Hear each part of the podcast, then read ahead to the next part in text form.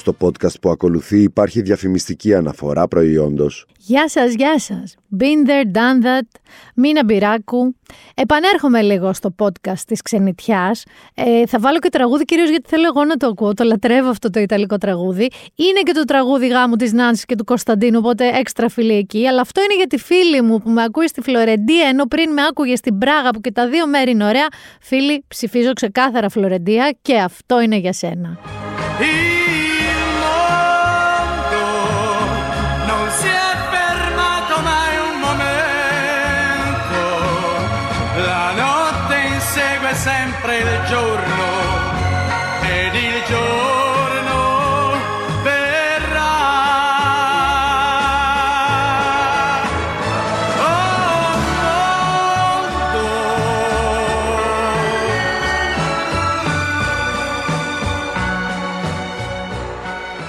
Έτσι λίγο Τζίμι Φοντάνα, να ξεκινήσουμε γλυκά και ωραία. Γλυκά και ωραία να στείλω και πολλά πολλά φιλιά και αγκαλίτσα στη Θάλια η οποία ακούει αυτό το podcast, συνήθως κολλημένη στην κίνηση, θα λέω: Ακούω, ξέρεις τι σου εύχομαι, σε παραλία με καπελαδούρα, όχι στην κίνηση να μ' ακούς. Πώς περάσατε καταρχάς; Φυσικά δεν ήταν μια uneventful που λέμε εβδομάδα. Έχουν γίνει ωραία και κακά και στραβά και επικίνδυνα και αστεία. Από όλα έχουμε. Από όλα έχουμε. Να σας πω ότι μετά την κρίνια της περασμένης εβδομάδας, από εμένα την ίδια, για το δράμα, για το δράμα πραγματικά των ντουλαπών, με τα καλοκαιρινά και τα χειμερινά ρούχα.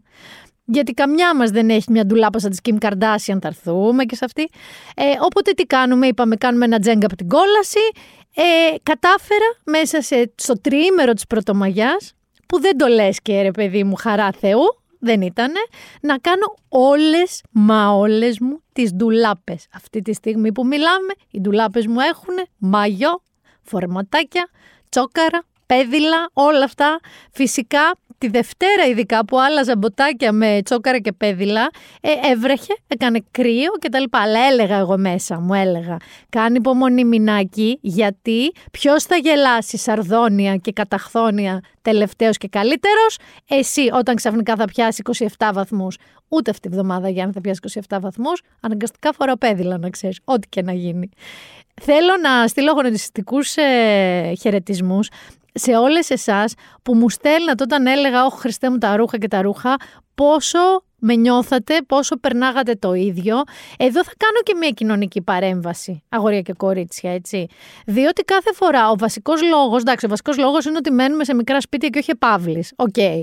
Ο άλλος όμως βασικός λόγος είναι ότι προσπαθούμε να στριμώξουμε με κάποιο τρόπο πάρα πολλά ρούχα, το οποίο είναι μια υπερκατανάλωση που κάνουμε ένας υπερκαταναλωτισμός για να είμαι σωστότερη, που και λόγω του fast fashion, ρε παιδί μου, ξέρεις, ε, α, κάνει 10 ευρώ το μπλουζάκι και πάρω 5. Τα θέλω, όχι. Τα έβαλα, όχι. Αλλά τα πακετάρω και τα ξεπακετάρω κάθε καλοκαίρι. Οι περισσότερες ήμασταν στην κατάσταση με πάρα πολλά ρούχα πεταμένα πάνω σε κρεβάτι και κουτιά γύρω-γύρω ή τσάντες ή βαλίτσες, ανάλογα που κάθε μία τα αποθηκεύει, να θέλουμε να βάλουμε μπουρλό το κανονικό, να τα κάψουμε όλα, ρε παιδί μου. Νομίζω ότι μια καλή ιδέα είναι για να μην φτάνουμε σε αυτό το αποτέλεσμα και να ξέρετε, το λέω κυρίως σε μένα, να το ακούω εγώ αυτή τη στιγμή, όχι εσείς, να σκεφτόμαστε μια και δύο φορές πριν ψωνίσουμε. Ή αντί να πάρουμε δέκα ίδια, να πάρουμε ένα και λίγο καλύτερο που θα διαρκέσει και δεν θα το βαρεθούμε. Σε κάθε περίπτωση, παιδιά, η βασική μου ανασχόληση στο Σαββατοκύριακο εμένα που πέρασε ήταν αυτό. Βουνά ρούχων, βουνά παπουτσιών και απειλές και κατάρες κατά της ζωής του Άρη, το σπίτι μας, την περιοχή μας, τη χώρα μας, τον καιρό μας, την υπόλοιπη χώρα, τον πλανήτη, το σύμπαν. Δεν, δεν πέρασε εύκολα ο Άρης, Άρη συγγνώμη και από εδώ. Θα ξεκινήσω σήμερα, σε σχέση με την επικαιρότητα πια, ανάποδα. Θα πάμε από το πιο τελευταίο και θα πάμε προς τα πίσω. Το πιο τελευταίο ήταν, παρακαλώ πολύ...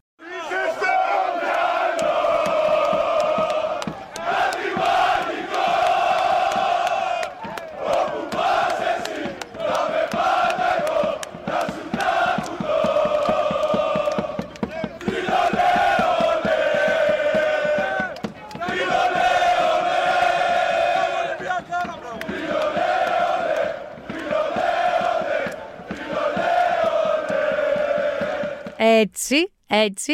Λυπάμαι για όσους δεν είστε Ολυμπιακοί, αλλά δεν γινόταν να μην βάλω αυτό, διότι ο Ολυμπιακός ε, σήμερα είναι Πέμπτη, εχθές ε, ήταν μια στιγμή επικού θριάμβου, τεράστιο θριάμβου. Ο Ολυμπιακός είναι και επισήμως με τον απόδειο στο Βελιγράδι, στο Final Four, σε μια συγκλονιστική εμφάνιση. Ε, συγκλονιστική, ψυχόβγαλμα θα το έλεγες, με ups and downs, με σλούκα μια στην αρχή να είναι κάπως, μετά όμως να είναι κάπως αλλιώς, με Walkup, με McKissic, με, με όλους. Λοιπόν, είχε και Μπαρτζώκα, φοβερός Μπαρτζώκας, εντάξει. Δεν είχε μόνο αυτά, έτσι. Δεν είχε μόνο αυτά τα αθλητικά, να το πούμε. Ε, είχε και guest έτσι πολύ γνωστούς και διάσημους. Είχε ας πούμε τον Kevin Durant, ο οποίος μάλιστα τουίταρε μια φωτογραφία από το ΣΕΦ ε, ενώ κόντευε, είχε σχεδόν τελειώσει ο αγώνας που είχε πάρει φωτιά το ΣΕΦ. Κυριολεκτικά είχε πάρει φωτιά το ΣΕΦ, ο οποίος έγραφε ε, The Apocalypse, η αποκάλυψη. Ε, γιατί δεν ξέρω αν έχετε βρεθεί ή έχετε παρακολουθήσει ε, στο NBA. Στο NBA, παιδιά, με εξαίρεση αυτά τα μεγάλα σφουγγαρένια δάχτυλα που κουνάνε, ε, αυτό που φωνάζουν είναι defense, defense και κανένα μπου. Αυτό άκουσε και ο Kevin Durant, βέβαια, να ξέρετε, στο σεφ. Γιατί ναι, είχαμε μούτρα να γιουχάρουμε τον Durant. Νομίζω για Γιάννη, αυτό έγινε γιατί νομίζω, επειδή ήταν στο Μονακό, νομίζω ότι στηρίζει Μονακό. Εντάξει, λίγο, μια, μια μικρό ψυχραιμία. Εδώ να σας πω κιόλας ότι οι πιο ωραίες μακράν φωτογραφίες και βίντεο που είδα και μάλιστα του στείλα μήνυμα και τον ρώτησα, ήταν από φίλο μου που λέω εσύ είσαι με κάμερα επαγγελματική εκεί. Δεν ήταν λοιπόν με κάμερα επαγγελματική, αλλά ήταν με το νέο Samsung Galaxy S22 Ultra που παιδιά πραγματικά, ενώ ήταν περίεργοι φωτισμοί, σκοτάδια, περίεργα φώτα από εδώ και από εκεί, και τα live του, επειδή έχει πολύ δυνατό επεξεργαστή και το στριμάσμα ήταν τέλειο, αλλά και οι φωτογραφίες και τα βίντεο εξαιτίας του nightography ήταν καμπάνα, ήταν φοβερά. Ειδικά εκεί με τα που είχαν ανάψει όλα αυτά, ξέρεις, και ήταν σαν φωτιά μέσα στο σεφ. Λοιπόν, για όσους πραγματικά έχετε απαιτήσεις από βίντεο και φωτογραφίες και μάλιστα έτσι θέλετε να καλύπτετε και έντονα ωραία events, Samsung Galaxy S22 Ultra και καθαρίσατε. Επανέρχομαι λοιπόν τώρα στο σεφ. Εκτός από τον Kevin Durant που τον γιουχάραμε, υπήρχε και άλλη μία παρουσία. Η οποία όχι μόνο δεν τη γιουχάραμε, αλλά πέσανε ταχυκαρδίες και δεν το πιστεύω και είναι αλήθεια αυτό.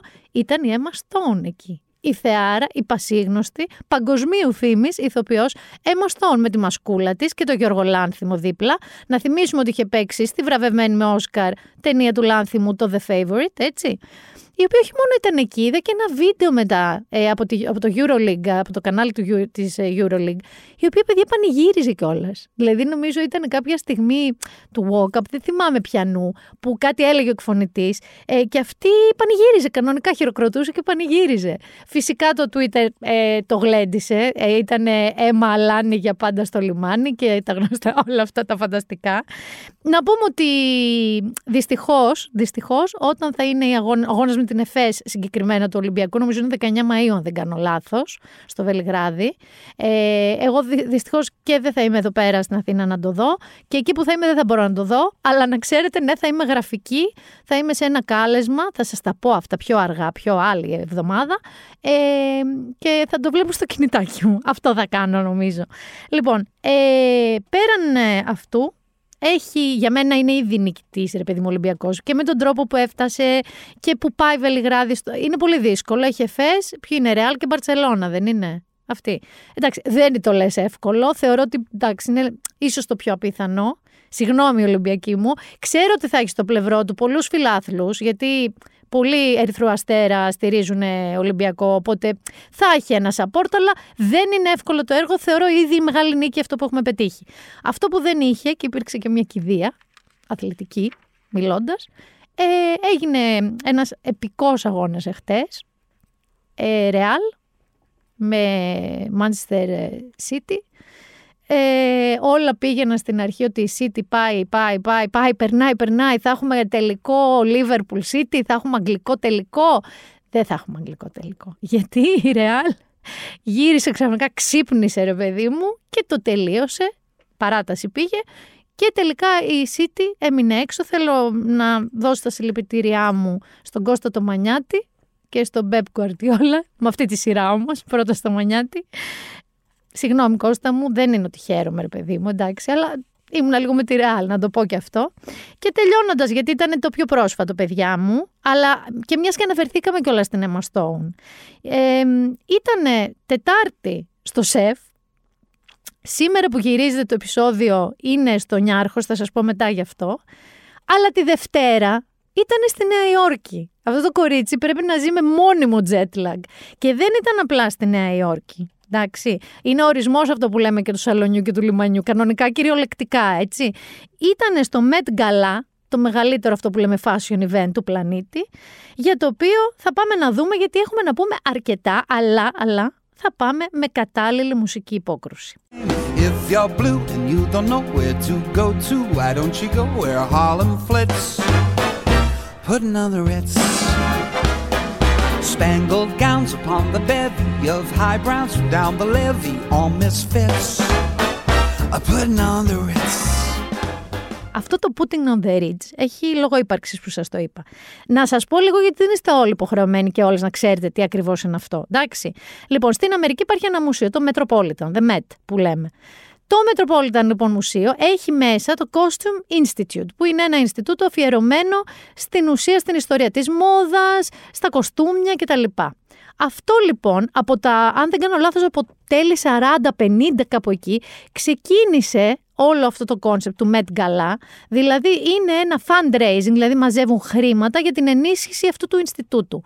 Από, το, από, από τα 90s, mid-90s νομίζω, 94-95, αυτό ε, το ανέλαβε στην ουσία η Αμερικανική Vogue και μάλιστα ε, επικεφαλής όλου αυτού του project είναι η Anna Wintour, θα φτάσουμε και εκεί. Πώς τους δίνουν τώρα το θέμα, γιατί δεν πάει ο καθένας δημένο όπως θέλει. Αν έχετε δει και προηγούμενα, τους δίνουν ένα topic. Υπήρχε το Manus Ex Machina, το In America. Φέτος λοιπόν το θέμα τους ήταν Gilded Glamour. Πώς βγαίνει τώρα αυτό το θέμα; Το Costume Institute του Metropolitan Μουσείου βγάζει μία έκθεση ετήσια κάθε χρόνο, μία θεματική. Αυτή λοιπόν η θεματική δίνεται στους καλεσμένους και η βραδιά του Met Gala είναι και η έναρξη, στην ουσία ο εορτασμός της αρχής της έκθεσης. Δηλαδή αν εσείς πάτε δύο μήνες από τώρα στο Metropolitan Μουσείο και θέλετε να δείτε το Costume Institute, την έκθεσή του, μπορείτε να τη δείτε. Το θέμα μας λοιπόν φέτος ήταν Gilded Glamour.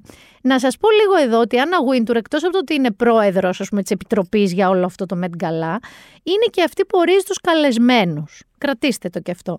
Και μάλιστα πάμε να ακούσουμε από τη ρώτηση ένας δημοσιογράφος, ε, που είναι πολύ προσεκτικά επιλεγμένοι άνθρωποι που καλεί, στα μούτρα της έσκασε φέτος, θα συζητήσουμε. Πάμε να ακούσουμε την απάντησή της. long does it take you to put the guest list together? Everyone talks about how meticulous well, you are. Uh, tomorrow we start our next year. Άννα Wintour, η οποία απάντησε ότι ήδη από αύριο, από την επομένη δηλαδή του Met Gala του φετινού, ξεκινάνε να δουλεύουν τη λίστα καλεσμένων για την επόμενη. Πάμε λοιπόν τώρα στο το φετινό θέμα. Ήταν το Gilded Glamour. Gilded κυριολεκτικά σημαίνει επιχρυσωμένος εντάξει, με μια φλίδα χρυσού. Αυτό το θέμα τους δώσανε. Είναι ξεκάθαρο ότι μιλάμε για μία λάμψη. Φυσικά το χρυσό είναι το πρώτο που σου έρχεται στο κεφάλι. Αλλά υπάρχει και μια αναφορά. Σας έχω πει για αυτή τη σειρά να τη δείτε, Vodafone TV, το The Gilded Age. Το Gilded Age ήταν λοιπόν η εποχή μεταξύ του 1850 και του 1900 στη Νέα Υόρκη που μαζί με μια βιομηχανική ας πούμε έτσι επανάσταση με τα τρένα, με νέους πλούσιους που ερχόντουσαν σε κόντρα με τα παλιά τζάκια ήταν και μια εποχή με ρούχα πολύ στολισμένα, με σιλουέτες με πολύ τονισμένο ποπό και εκτεθειμένα ντεκολτέ, με καπέλα περίτεχνα, όλο είχαν χορούς στα σπίτια, κανονίζανε οι πλούσιοι, χαμός, χρυσοπίκυλτα όλα ο όρος, μάλιστα, Guilty Dates, νομίζω ότι οφείλεται, αν δεν κάνω λάθος, στο Mark Twain, με μία ελαφρά ηρωνία. Γιατί τότε υπήρχαν και μεγάλα ζόρια στην εργατική τάξη και ότι όλα αυτά ήταν καλυμμένα με μια φλίδα χρυσού. Όλη αυτή την πληροφορία τώρα που σας λέω δεν ήταν τίποτα δύσκολο, ένα Wikipedia. Οι καλεσμένες θα μπορούσαν να το έχουν κάνει. Να συζητήσουν με ένα σχεδιαστή, να αποφασίσουν τι στην ευχή να βάλουν. Μετεξεταστέ όλες έχω να σας πω. Σχεδόν. Εντάξει, μην είμαι υπερβολική. Επίσης, έχω να σας πω ότι μιλάμε για καρναβάλι πια. Το ίδιο είπε και ο Τόμ Φόρντ. Είναι σαν πλέον χορός μεταμφιεσμένων, σαν τσίρκο. Διότι πολλές ντύθηκαν κυριολεκτικά σαν να κάνανε κόπια από τη σειρά αυτή το The Guilty Age. Κάποιες άλλες πολλές ντύθηκαν Bridgerton. για κάποιο λόγο. Σου λέει Bridgerton, ήταν όλα αυτά τα πλούσια, τα LA, φορέματα, χαμός αυτό. Κανονικό όμως, παιδί μου, Bridgerton, σαν να βγήκαν από το σετ της σειράς. Κάποιες άλλες ή του Bridgerton οι πρωταγωνίστρε πήγαν τιμένες σαν να έλεγε ρε παιδί μου το θέμα του Met Gala, ντυθείτε μαύρα, διάφανα και σεξι. Άσχετο, τελείως. Τελείως. Σαν να ντυθείτε μαύρες χείρες, σεξι. Μερικές ντύθηκαν, ας πούμε, σαν να πάνε σε βαφτίσια γάμο. Η Emma Stone ήταν ένας από αυτούς. Δηλαδή, φόρησε ένα άσπρο φορεματάκι έτσι μέχρι το γόνατο, κάτι παιδιλάκια. Πού είναι το Guilty Dates. Μετά υπήρχαν κάποιες οι οποίες ήταν εντυμένε σαν να πάνε σε κλαμπ στην παραλιακή. Εδώ, την ελληνική παραλιακή. Μίνι, μπότες, χαμός, κανένα Guilty Dates. Μετά υπήρχε η θεά της βραδιάς που ήταν η Blake Lively, η οποία έσκασε με ένα βερσάτσε, κόριτσια το έχετε δει και αγόρια το έχετε δει παντού, το οποίο δεν είναι απλά ότι ήταν μέσα στο θέμα, δηλαδή ήταν μπρονζέ έτσι χρυσό αλλά το, του χαλκού το χρώμα, μαζί με τυρκουάζ, μαζί με κεντυμένα πάνω μέταλλα, κρίσταλα κτλ. Εντυπωσιακή είδη με ένα τεράστιο φιόγκο, όπου εκεί που πάεις κάνε τέσσερις από αυτούς τους ε, συνοδούς που βοηθούσαν τις κυρίες Δανέμου τις κάλε και ξετυλίγουν αυτό το φιόγκο, παιδιά, και απλώνεται μια τεράστια τυρκουάζ κεντυμένη ουρά. Μέχρι και ο άντρας της, ο Ράιν Ρέινολτς, έκανε ένα Δηλαδή υπάρχει βίντεο που, που τη θαυμάζει ρε παιδί μου. Είναι θεατρά, λέει είναι. Είναι αναγκαστικά κομψό, όχι απαραίτητα, αλλά δεν ήταν και άκομψο. Είναι αυτό που χρειάζεται το Met Gala, ναι, είναι. Δηλαδή είναι κάτι μέσα στο θέμα, το κούρασε, το ψάξε, δούλεψε με, με την Τονατέλα Βερσάτσε και έδωσε ρε παιδί μου στο λαό το μαζεμένο και στα μύτια κάτι να συζητάνε. Εντάξει. Υπήρχε όμως και μια άλλη που κατάφερε να κάνει τους πάντες να συζητάνε και επικακό. Η ίδια ήθελε να είναι το επίκεντρο του σύμπαντος, έτσι, και θα καταλάβετε γιατί, αλλά δεν τα κατάφερε με τον τρόπο που φανταζόταν ακριβώς η Κιμ, η Καρντάσιαν. Τι έκανε τώρα η Κιμ Καρντάσιαν, σου λέει. Χρυσά είναι το θέμα, gilded. Για να σκεφτώ εγώ τώρα, τι να κάνω, να βάλω ένα χρυσό ρούχο, μπα, να βάλω οποιοδήποτε όχι, γιατί είμαι Kim Kardashian και γιατί εγώ θα είμαι αυτή που θα κοιτάνε όλοι. Αυτό είναι το ζητούμενο, παιδιά, ξεκάθαρα.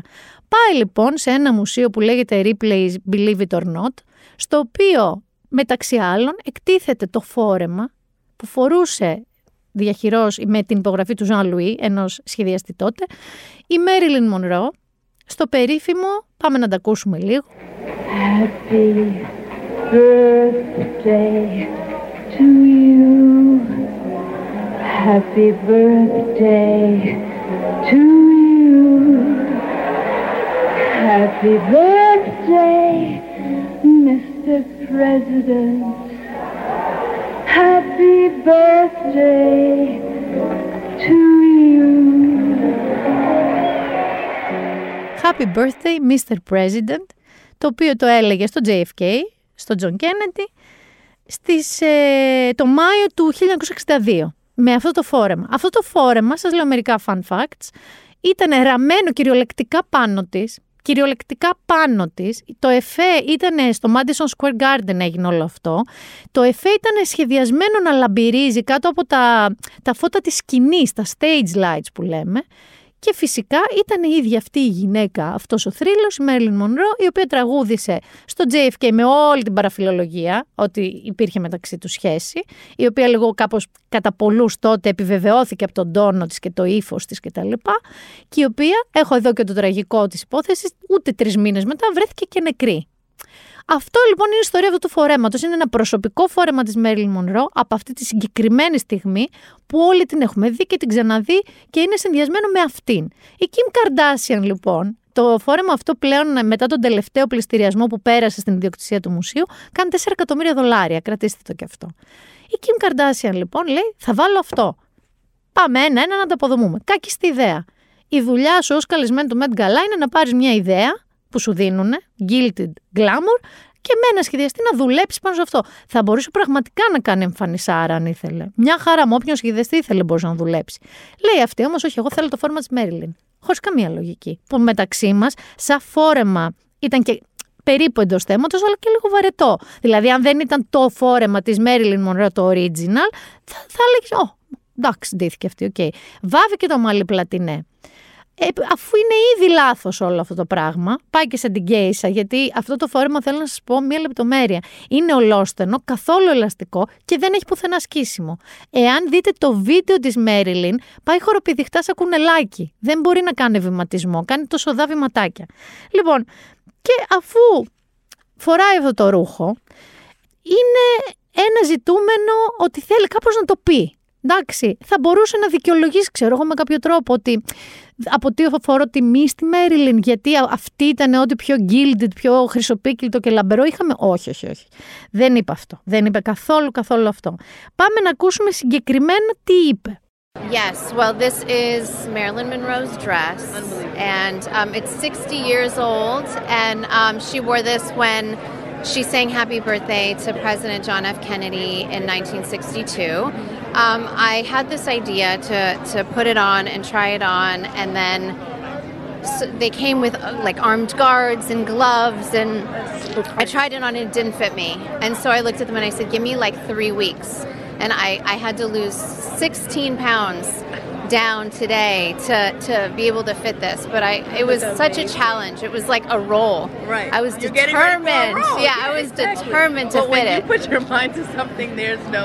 You were like eating tomatoes. I don't think they believe me. I don't think they believed that I was going to do it. And um, and I did it. Το φόρεμα λοιπόν, σύμφωνα με τα δικά τη λεγόμενα, δεν τι έκανε. Όταν πήγε να το δοκιμάσει, το πήγανε άνθρωποι φρουροί, φορούσαν ειδικά γάντια να τη το φορέσουν. Δεν τι έκανε λοιπόν καθόλου περίεργο και δεν εννοώ κάτι για τη σιλουέτα της Κιμ. Ε, έχω τις ενστάσεις μου για όλο αυτό το, το πρότυπο, τέλος πάντων που έχει δημιουργήσει και μαζί με φίλτρα και μαζί με πλαστικές στους γλουτούς και όλα αυτά που έχει κάνει, αλλά οκ, δεν είναι ο σωματότυπός της, λογικό. Και αφού δεν τις έκανε, θα μπορούσε να πει ένας φυσιολογικός Γιάννη μου άνθρωπος, άστο, πάω να ράψω κάτι. Προλαβαίνω. Έχω φίλους σχεδιαστές. Πάω να φτιάξω κάτι. Πάω να φτιάξω κάτι που να είναι τόσο τεράστιο σαν όλες τις κάλε του Μετγκαλά. Να τους θαμπώσω. Όχι, είπε εκεί. Έκανα δίαιτα και σε τρεις εβδομάδε αναγκάστηκα να χάσω 7 κιλά για να χωρέσω. Λοιπόν, να πούμε εδώ μια τόση δά λεπτομεριούλα, ε.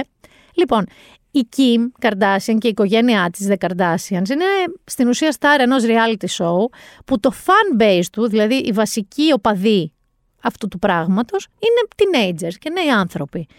Και εγώ μπορεί να πω σε μια κολλητή μάστα, θέλω να πάω στο γάμο της φίλης μου της Μαρίτσας και έχω βρει ένα φόρμα, αλλά δεν χωράω. Θα πρέπει να χάσω κάνα δύο κιλά να δω πώς θα το ράψω. Που και αυτό κορίτσια μεταξύ μας, στην εποχή που ζούμε, είναι και λάθος. Πάρτε το μεγαλύτερο, πάρτε ένα άλλο ρούχο, μην καταπιέζεστε έτσι. Το να βγαίνεις όμως εσύ, Kim Kardashian, με τον κόσμο να βρωμάει στη διατροφική διαταραχή, ειδικά στους νέους ανθρώπους και να μιλάς για το πώς σε τρεις εβδομάδες έχασες 7 κιλά για να μπει σε αυτό το φόρεμα και τι τράβηξες βρε καημένη μου Κιμ για να κάνεις αυτό το λάθος ούτως ή άλλως, είναι ένα τεράστιο φάουλ, ωραία. Και συνεχίζω, γιατί δεν ήταν καν απολύτως αλήθεια. Διέρευσαν λοιπόν φωτογραφίες της μετά, μετέπειτα, σαν να λέμε την επόμενη και τη μεθεπόμενη μέρα. Που το φόρμα δεν κλείνει πίσω. Γιατί είχε μια λευκή ετόλ, όπως είχε και η Μέριλιν όταν τραγούδισε το Happy Birthday, Mr. President. Αυτή όμως η ετόλ, στην περίπτωση της Kim, έκρυβε ένα φόρμα που δεν έκλεινε. Και το είχε δέσει με ένα φιόγκο. Δηλαδή, εκεί που υποθέτω ότι είχε ένα φερμουάρ, το είχε δέσει με ένα φιόγκο. Άλλη λεπτομέρεια που διέρευσε. Γιατί άρα και έχασες τα 7 κιλά και το διαφήμισες και τελικά πες και ψέματα ότι μπήκε στο ρούχο. Και επίσης, επειδή η Μέριλιν ήταν και κατά τη πιο ψηλή, ήταν κάποιου πόντους πιο ψηλή από την Κίμ, οπότε το φόρεμα και σερνόταν. Τι έβαλα από κάτω, Γιάννη μου, για παπούτσι, σε αυτό το κομψό κατά τα άλλα φόρεμα; Έχεις δει αυτά που λέμε stripper heels, που είναι διάφανο, PVC και κάτι τακούνια πολυκατοικίες; Που φοράγανε έτσι πιο παλιά κιόλας. Πιο παλιά, όχι τωρινά stripper. Λέγονται stripper heels. Αυτά τα διάφανα παπούτσια τα τεράστια. Με αυτό το φόρεμα.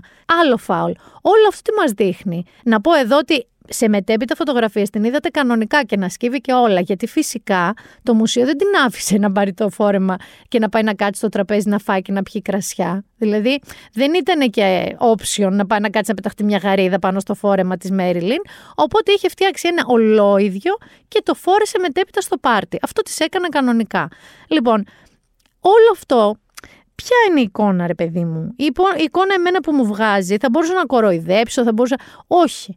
Μου βγάζει τρομερή θλίψη εμένα προσωπικά. Δηλαδή είναι μια γυναίκα με τρομερό ναρκισισμό και ματαιοδοξία. Σε, δηλαδή ότι θέλω, έχω αποφασίσει ότι θα βάλω αυτό, ο κόσμος να χαλάσει, θα πω ότι έκανα δίαιτα, δεν θα κουμπώνει, θα ταλαιπωρούμε με κάτι τακούνια που δεν ξέρω το διάστρεμα είναι, έρχεται σετ μαζί με, με αυτό το τακούνι, θα τα κάνω όλα αυτά, θα βάψω τα μαλλιά μου πλατινέ, γιατί θέλω όλοι να μιλάνε για μένα.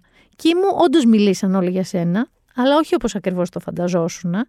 Και γενικά αυτό που θέλω να πω είναι ότι ήταν ένα υπερφύαλο καπρίτσιο, κατά την ταπεινή μου γνώμη. Δεν θεωρώ ότι η συγκεκριμένη γυναίκα το έκανε για κάποιο φόρο τιμής στη Μέριλιν και δεν βρίσκω και το λόγο έτσι. Ε, δεν ήταν καν στο θέμα. Ήταν απλά, είμαι σίγουρη γι' αυτό, μια ματαιοδοξία ότι θα γκουγκλάρω και θα γράφω το φόρεμα της Μέριλιν και δίπλα θα γράφει και η Kim Kardashian. Κορίτσια μου, αν ακούτε νέοι άνθρωποι ή μαμάδες νέων ανθρώπων. Αλήθεια σας το λέω, επειδή κάποια στιγμή πήγε να βγει όλο το αφήγημα, η Κίμ είναι έξυπνη, η Κίμ ε, σπουδάζει δικηγόρος, η Κίμ προσπαθεί να αποφυλακίσει τους άδικα φυλακισμένους. Ok. Okay. Δεν είναι όμως αυτό τελικά, ούτε η Κίμ ούτε αυτή η οικογένεια. Είναι αυτοί οι οποίοι σου δημιουργούν την αίσθηση ότι τα πάντα είναι στο βωμό της ματαιοδοξίας και ενός κλικ και της διασημότητας, ότι μπορείτε να κινδυνεύει η υγεία σας ή οτιδήποτε για να κάνετε αυτή την ε, ασύλληπτη σιλουέτα της μεσούλας, τους στήθους και του μεγάλου ποπού. Ε, δεν είναι αυτά. Άμα θέλετε να πραγματικά να έχετε έτσι σαν είδωλο μια πραγματική έτσι, δικηγόρο ας πούμε, ξέρω εγώ η... θα μπορούσατε να έχετε τη Ruth Bader Ginsburg ας πούμε, τη μακαρίτησα, η οποία ήταν ένα πρότυπο σε αυτή τη λογική. Μια δικαστής που πολέμησε πραγματικά για δικαιώματα ανθρώπινα και γυναικών. Η οποία όμως, και έτσι θα περάσω στο επόμενο μας θέμα, κάπου τρίζουν αυτή τη στιγμή τα κόκαλά της. Γιατί την ίδια βραδιά που γιορτάζανε το Gilded Age και το Gilded Glamour, κάπου στην Αμερική άρχισε να διαφαίνεται η πιθανότητα να γίνει Gilead Age από το Handmaid's Tale. Πάμε λοιπόν σιγά σιγά να δούμε τι έγινε. Στις 2 λοιπόν Μαΐου, τη Δευτέρα, το βράδυ, και ενώ τα social media είχαν κατακλειστεί με φωτογραφίες, με σχόλια, με χαμό από το Met Gala, γιατί γίνανε διάφορα ευτράπαλα, είχε, ήταν διάφορα αστεία πράγματα που συνέβησαν και δηλώσεις κτλ. Κυκλοφόρησαν κάποιες πάρα πολύ ανησυχητικές ειδήσεις. Οι ειδήσεις αυτές ήταν μια διαρροή στο πολίτικο, ένα site και πολύ ανεξάρτητο ειδησιογραφικό. Ε, και είχε διαρρεύσει λοιπόν μία γνωμάτευση, ένα προσχέδιο στην ουσία του ανώτατου δικαστηρίου της χώρας που είναι πιθανόν να ανατρέψει την απόφαση της δίκης Roy vs. Wade, μια ιστορική δικαστική απόφαση του 1973, βάσει της οποίας προστατευόταν το δικαίωμα των γυναικών στην άμβλωση. Εντάξει. Οι γυναίκες των ΗΠΑ βλέπουν τα δικαιώματά τους να χάνονται και όχι μόνο από αυτό που διέρευσε και θα πάμε εκεί. Έχετε ακούσει ίσως ότι σε διάφορες πολιτείες γιατί έχουν αυτή τη δυνατότητα κυβερνήτες, έχουν μια ικανότητα τοπικών ας πούμε, ρυθμίσεων και νομοθεσιών. Ε, υπάρχουν λοιπόν πολιτείε όπως το Τέξας και ο Κλαχώμα, ε, απαγορεύουν εξ ολοκλήρου τις εκτρώσεις. Και όχι μόνο τις απαγορεύουν τις, ε, ε, τις αμβλώσεις, αλλά τις απαγορεύουν και αδιακρίτως, δηλαδή χωρίς καμία σημασία αν ας πούμε το παιδί αυτό το βρέφος, αυτό, η γυναίκα που κυοφορεί μπορεί να είναι θύμα βιασμού ή θύμα αιμομιξίας, χωρίς καμία τέτοια διάκριση, ωραία. Έρχεται λοιπόν όλο αυτό το πράγμα τώρα, η διαρροή αυτού του προσχεδίου, το οποίο προσχέδιο είναι κατά πλειοψηφίας απόφασης του ανώτατου δικαστηρίου. Έτσι, δηλαδή τη στήριζαν παραπάνω από ένας ανώτατος δικαστής, όπως ήταν αυτή που σας έλεγα η Μακαρίτσα η Ρουθ Μπέιντερ Γκίνσμπουργκ. Λοιπόν, και αυτό λοιπόν το προσχέδιο ε, που διέρευσε στο πολίτικο δημιούργησε μια τεράστια, τεράστια ένταση αυτή τη στιγμή στην Αμερική.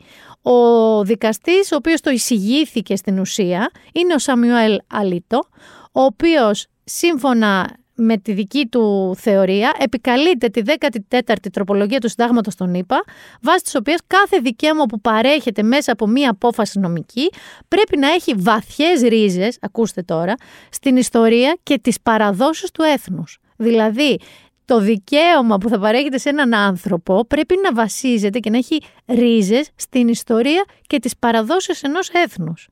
Λοιπόν, Πάμε λίγο να δούμε τι εννοεί όμως ο κύριος αυτός. Μάλιστα, το δικαίωμα στην άμβλωση που εξασφαλίστηκε μέσα από αυτή την υπόθεση στην Αμερική ορίζουν ως ε, σημείο μηδέν μιας απόφασης, μιας νομικής, μιας νομοθεσίας, μιας νομικής δράσης, κάποια υπόθεση και έτσι γίνεται.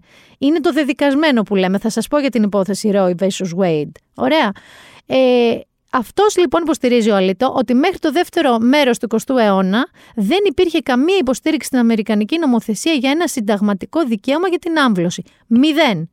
Θα λέγαμε ότι ο συλλογισμός του είναι τυπικό σωστός. Δεν υπήρχε όντως κάτι τέτοιο τότε. Πάμε όμως να δούμε τι άλλο δεν υπήρχε.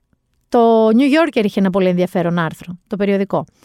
Ε, το 1973 λοιπόν εξασφαλίστηκε το δικαίωμα στην άμβλωση. Θέλω να σας πω λοιπόν, την ίδια χρονιά, μία γυναίκα δεν μπορούσε να βγάλει πιστοτική κάρτα χωρίς την άδεια του συζύγου της. Μέχρι και το 1974 ίσχυσε αυτό. Ο συζυγικός βιασμός δεν αναγνωριζόταν μέχρι το 1975. Κανένας άνδρας δεν απολογήθηκε για σεξουαλική παρενόχληση στο δικαστήριο μέχρι το 1977. Η εγκυμοσύνη ήταν νόμιμος λόγος απόλυσης μέχρι το 1978. Αυτές όλες λοιπόν οι διακρίσεις δεν θα μπορούσαν να θεωρηθούν βαθιά ριζωμένες στην ιστορία και τις παραδόσεις του έθνους. Έτσι δεν είναι. Λοιπόν, οι αμβλώσεις για τους συντηρητικούς Αμερικής ήταν η αρχή του κακού το πρώτο δικαίωμα που πυροδότησε διεκδικήσει και για όλα τα υπόλοιπα. Και όπως θα ακούσουμε μετά και την έξαλλη ε, γερουσιαστή την Elizabeth Warren, οι Ρεπουμπλικάνοι, οι δεξιοί, οι σκληροπυρηνικοί, δούλεψαν σκληρά για δεκαετίες για να φτάσουμε σε αυτή τη στιγμή τώρα. Εντάξει. Ε, ο ίδιος λοιπόν αυτός ο δικαστής που διέρευσε το προσχέδιο, την πρότασή του, η γνωμοδοσία του, ε, περιέγραψε την υπόθεση Roy vs. Wade, η οποία είπαμε ξανά, πάνω στην οποία στηρίχθηκε το δικαίωμα στην άμβλωση, την περιέγραψε ως εξαιρετικά δύναμη, κατάχρηση δικαστικής εξουσίας, εξ αρχής ολότελα λανθασμένη και βραχικύκλωση στη δημοκρατική διαδικασία. Και υποστηρίζει λοιπόν ότι το ζήτημα των αμβλώσεων πρέπει να επιστρέψει στη δικαιοδοσία των εκλεγμένων εκπροσώπων του λαού. Δηλαδή, οι εκλεγμένοι εκπρόσωποι του λαού να αποφασίζουν αν μια γυναίκα δικαιούται ή δεν δικαιούται, βασικά δεν δικαιούται, να μπορεί να κάνει άμβλωση, να μπορεί να κάνει έκτρωση. Αυτό λοιπόν, αν τελικά αυτό το προσχέδιο ισχύσει, θα σημάνει αυτόματα την απαγόρευση των αμβλώσεων σε πάνω από 10 πολιτείες των ΗΠΑ που έχουν ήδη ψηφίσει σχετικούς νόμους, αλλά είναι pending, ενώ στους επόμενους μήνες περίπου οι μισές πολιτείες των ΗΠΑ που τις ελέγχουν οι Ρεπουμπλικάνοι, είναι πιθανό να τις απαγορεύσουν επίσης. Ο Τζο Μπάιντεν, ο πρόεδρος, ο οποίος είναι σε αυτή την περίπτωση ανεπαρκής, έτσι, λέει ότι αν το δικαστήριο πράγματι δώσει το πράσινο φως για την απαγόρευση των αμβλώσεων, θα είναι καθήκον των ερετών αξιωματούχων όλων των βαθμίδων να προστατεύσουν τα δικαιώματα των γυναικών. Ήδη βγήκαν, να ξέρετε, διάφοροι κυβερνήτες πολιτιών, όπως είναι, ξέρω εγώ, της, ε, νομίζω της Washington, δεν θυμάμαι που αλλού, οι οποίοι δήλωσαν ότι στο δικό μου, στη δική μου πολιτεία, στο δικό μου μετερίζει, δεν υπάρχει περίπτωση να απαγορευτεί άμβλωση. Και οι γυναίκες θα έχουν νόμιμη πρόσβαση σε καλές κλινικές, καλούς γιατρούς για να έχουν τον έλεγχο του εαυτού τους. Καταλαβαίνετε ότι το Τέξας δεν είναι μια τέτοια περίπτωση, ας πούμε. Λοιπόν, πάμε να ακούσουμε μερικές ενδεικτικές ε, αντιδράσεις. Γιατί, παιδιά, πρέπει να καταλάβετε κάτι.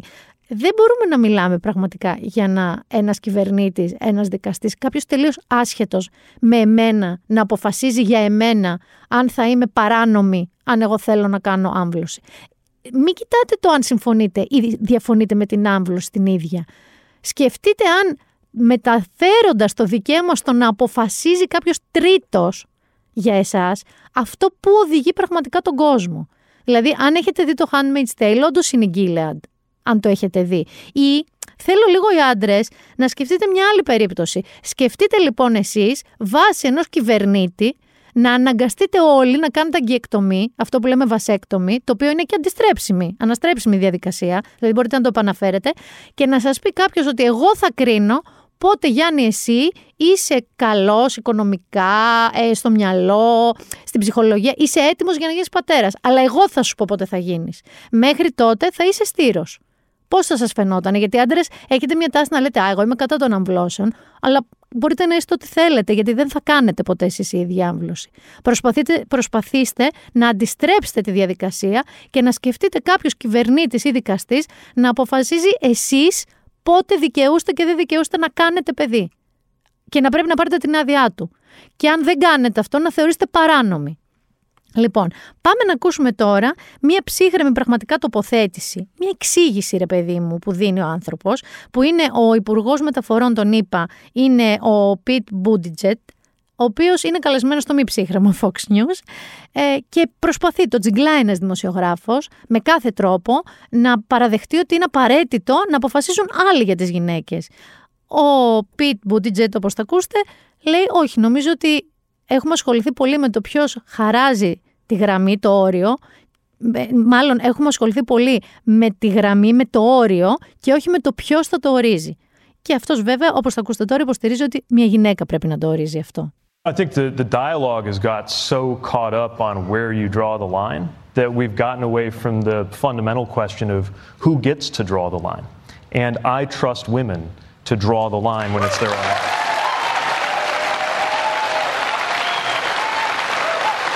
So, so just to be clear, just to be clear, you're saying that you would be okay with a woman well into the third trimester deciding to abort her pregnancy. Look, the, these hypotheticals are usually set up in order to provoke a strong no, emotional. No, but Frank, in fairness, no, sir, all right, so it's not hypothetical. There's 6,000 women a year who get abortions in the third. That's right, representing less than one percent of cases. I know, but but let's, a let's take our 6,000 pregnancy. let's take ourselves in. Yeah. So let's put ourselves in the shoes of a woman in that situation. If it's that late in your pregnancy, that means almost by definition, you've been expecting to carry it to term. We're talking about women who have perhaps chosen a name, women who have purchased a crib, families that then get the most devastating medical news of their lifetime. Something about the health or the life of the mother that forces them to make an impossible, unthinkable choice. And the bottom line is, uh, as horrible as that choice is, uh, uh, that woman, that family may seek uh, spiritual guidance, they may spe- seek medical guidance, but it's, that decision is not going to be made any better, medically or morally, because the government is dictating how that decision should be made. Ακούσατε, τον προκαλεί ακόμα και για κάποιες αμβλώσεις που γίνονται αργά μέσα σε μια εγκυμοσύνη. Και ακόμα και εκεί, ο συγκεκριμένος υπουργός τον είπα, μιλάει πολύ ψύχρεμα και εξηγεί σε κάποιον ότι για να φτάσει μια γυναίκα σε αυτό το σημείο να διακόψει μια εγκυμοσύνη, προφανώς την τρέχουν άλλοι λόγοι. Προφανώς. Και ο άλλος επιμένει ότι αυτό θα έπρεπε να απαγορευτεί. Αν δηλαδή μέσω μιας εξέτασης ένα μωρό οριστεί δυστυχώς σε μια τραγική στιγμή ενός ζευγαριού μη βιώσιμο, η γυναίκα βάσει αυτής της νομοθεσίας θα υποχρεωθεί να κυοφορεί μέχρι τέλους για να γεννήσει ξέρω, εγώ, ένα πιθανό νεκρό παιδί, ας πούμε, ή ένα παιδί που θα πεθάνει αμέσως. Αυτό είναι ο νόμος που προσπαθούν να περάσουν. Πάμε να ακούσουμε μια λίγο λιγότερη ψύχρεμη αντίληψη που χτυπάει όλη αυτή τη, όλο αυτό που πάει να γίνει στην Αμερική στη ρίζα του ότι οι αποφάσεις για τους ανθρώπους πρέπει να στηρίζονται στις ρίζες μας, στις παραδόσεις μας και στην ιστορία του έθνους μας. Είναι η δημοσιογράφος, καθηγήτρια και παρουσιάστρια ειδησιογραφική η Άννα Κασπάριαν. These comments might be strong, but it's how I genuinely feel. Um, I don't care that you're a Christian. I don't care what the Bible says. Like, I feel like it's a clown show, like sitting here trying to decipher what your little mythical book has to say about these very real political issues, right? I don't care if you're Christian. In fact, I will fight for you to have your religious liberty and practice your Christianity. I believe in that. I don't believe in Christianity, which means that you do not get to dictate the way I live my life based on your religion.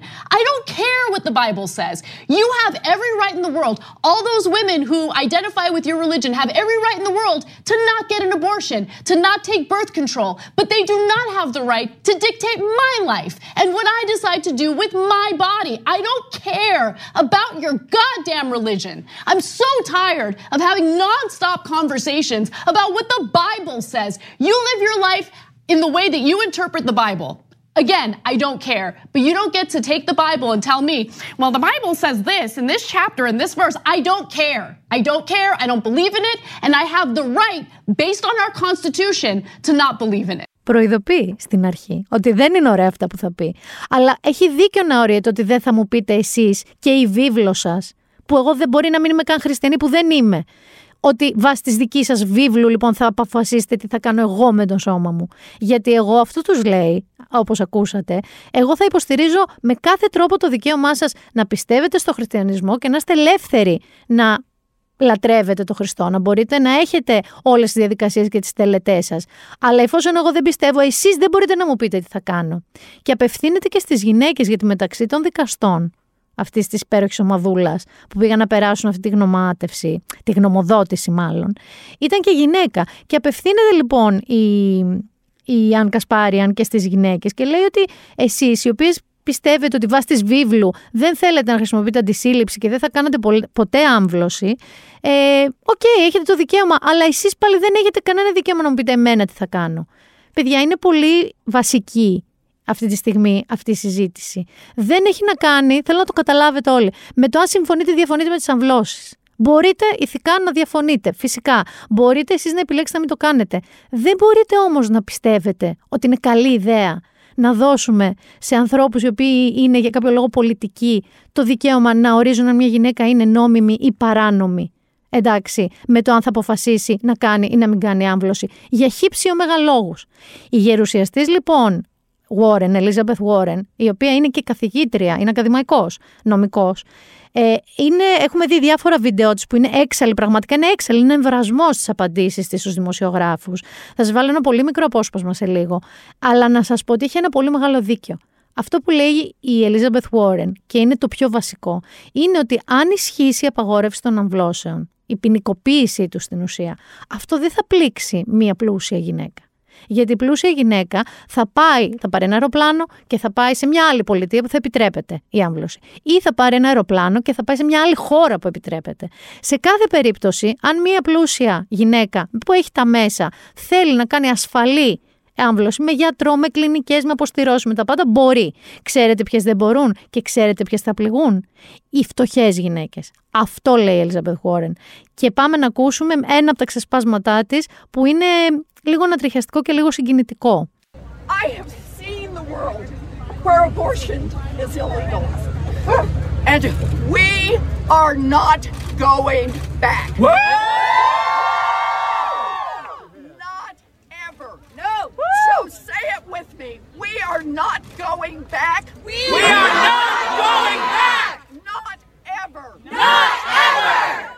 Λέει ότι εγώ έχω ζήσει την Αμερική. Έχω ζήσει τον κόσμο με το να μην επιτρέπονται αμβλώσεις. Και δεν θα γυρίσουμε ποτέ, ποτέ μα ποτέ πίσω. Εντάξει. Λοιπόν, να σας πω εντάχει σε αυτό εδώ το κομμάτι λίγο τι ήταν αυτή η υπόθεση. Αυτή η υπόθεση που αναφέρουν όλοι, η Roy versus Wade. Λοιπόν, η Jane Roy ήταν το 69 στα 22 της, άνεργη και ανήπαντρη, έμεινε έγκυος για τρίτη φορά. Είχε ήδη κάνει δύο παιδιά, το πρώτο το υιοθέτησε η μητέρα της και το δεύτερο μια άλλη οικογένεια. Αυτή λοιπόν ζούσε στο Τέξας. Προσπάθησε να διακόψει την τρίτη εγκυμοσύνη, αλλά ήταν αδύνατον γιατί η πολιτεία απαγόρευε τις αμβλώσεις, τις έκρινε ως έγκλημα. Και τις γυναίκες που τις διέπραταν τις ε, δίωκε σαν ε, εγκληματίες. Εντάξει. Εκτός και αν κάποιος γιατρός επιβεβαίωνε πως απειλείται η ζωή της γυναίκας. Εντάξει. Αυτό ήταν τότε μια, ένας αστερίσκος. Εκείνο το έτος η έκδοση ήταν νόμιμη μόνο σε τέσσερις πολιτείες των ΗΠΑ και επιτρεπόταν υπό συνθήκες σε άλλες 16. Προσπάθησε λοιπόν αφού, ή μάλλον αφού προσπάθησε και απέτυχε να κάνει την παράνομα την άμβλωση, πήγε και βρήκε δικηγόρους και αποφασίσανε να μηνύσουν τον Henry Wade, ο οποίος ήταν ο εισαγγελέας του Dallas. Dallas County, όπου έμενε η γυναίκα. Έτσι βγαίνει το Roy versus Wade αμφισβήτησε το παράνομο των εκτρώσεων, υποστηρίζοντας ότι οι νόμοι της πολιτείας είναι αντισυνταγματικά ασαφείς και τη στερούν το δικαίωμα στην προσωπική και ιδιωτική ζωή που προστατεύονται από την πρώτη, την τέταρτη, την πέμπτη, την ένατη και τη δέκατη τέταρτη τροποποίηση του συντάγματος. Λοιπόν, μπορείτε να δείτε στοιχεία για αυτό να το ψάξετε online.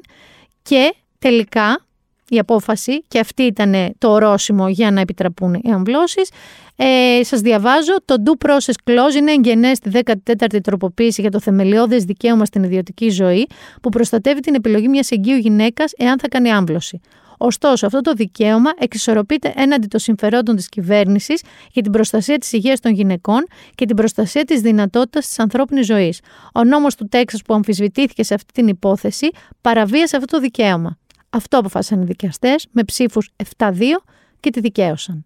Εν τω μεταξύ, τραγική λεπτομέρεια, η Ρόι είχε ήδη γεννήσει το τρίτο της παιδί, το οποίο και έδωσε για υιοθεσία μέχρι να ολοκληρωθεί αυτή η δίκη. Αυτή λοιπόν είναι η ιστορία πάνω στην οποία πήγε να χτιστεί.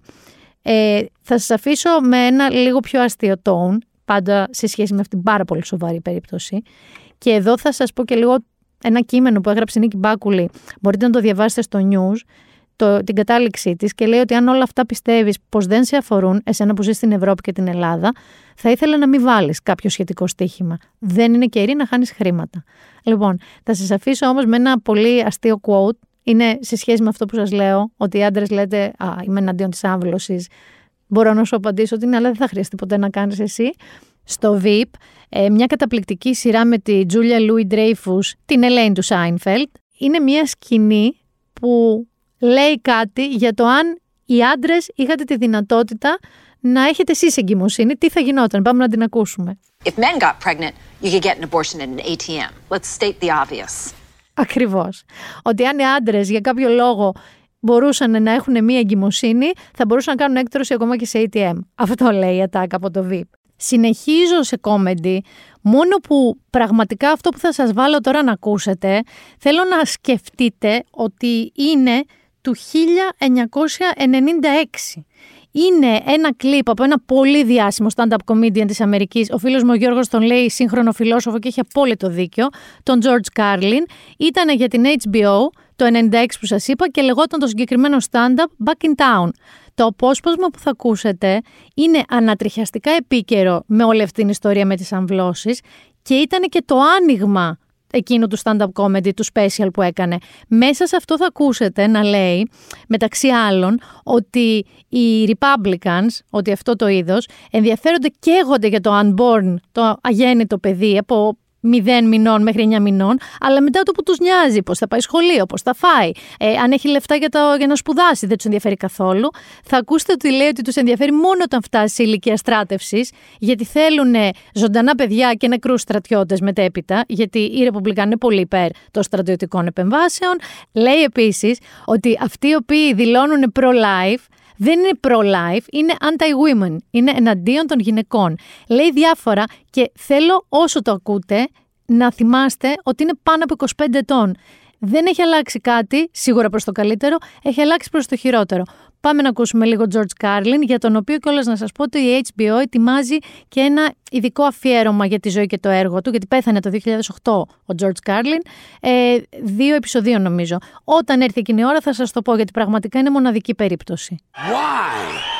Why, why is it that most of the people who are against abortion are people you wouldn't want to fuck in the first place, huh?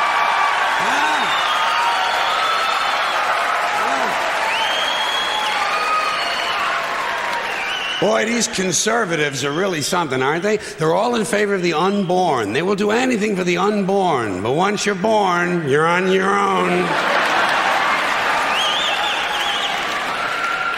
Pro life conservatives are obsessed with the fetus from conception to nine months. After that, they don't want to know about you. They don't want to hear from you. No, nothing. No neonatal care, no daycare, no Head Start, no school lunch, no food stamps, no welfare, no nothing. If you're preborn, you're fine. If you're preschool, you're fucked. you're fucked.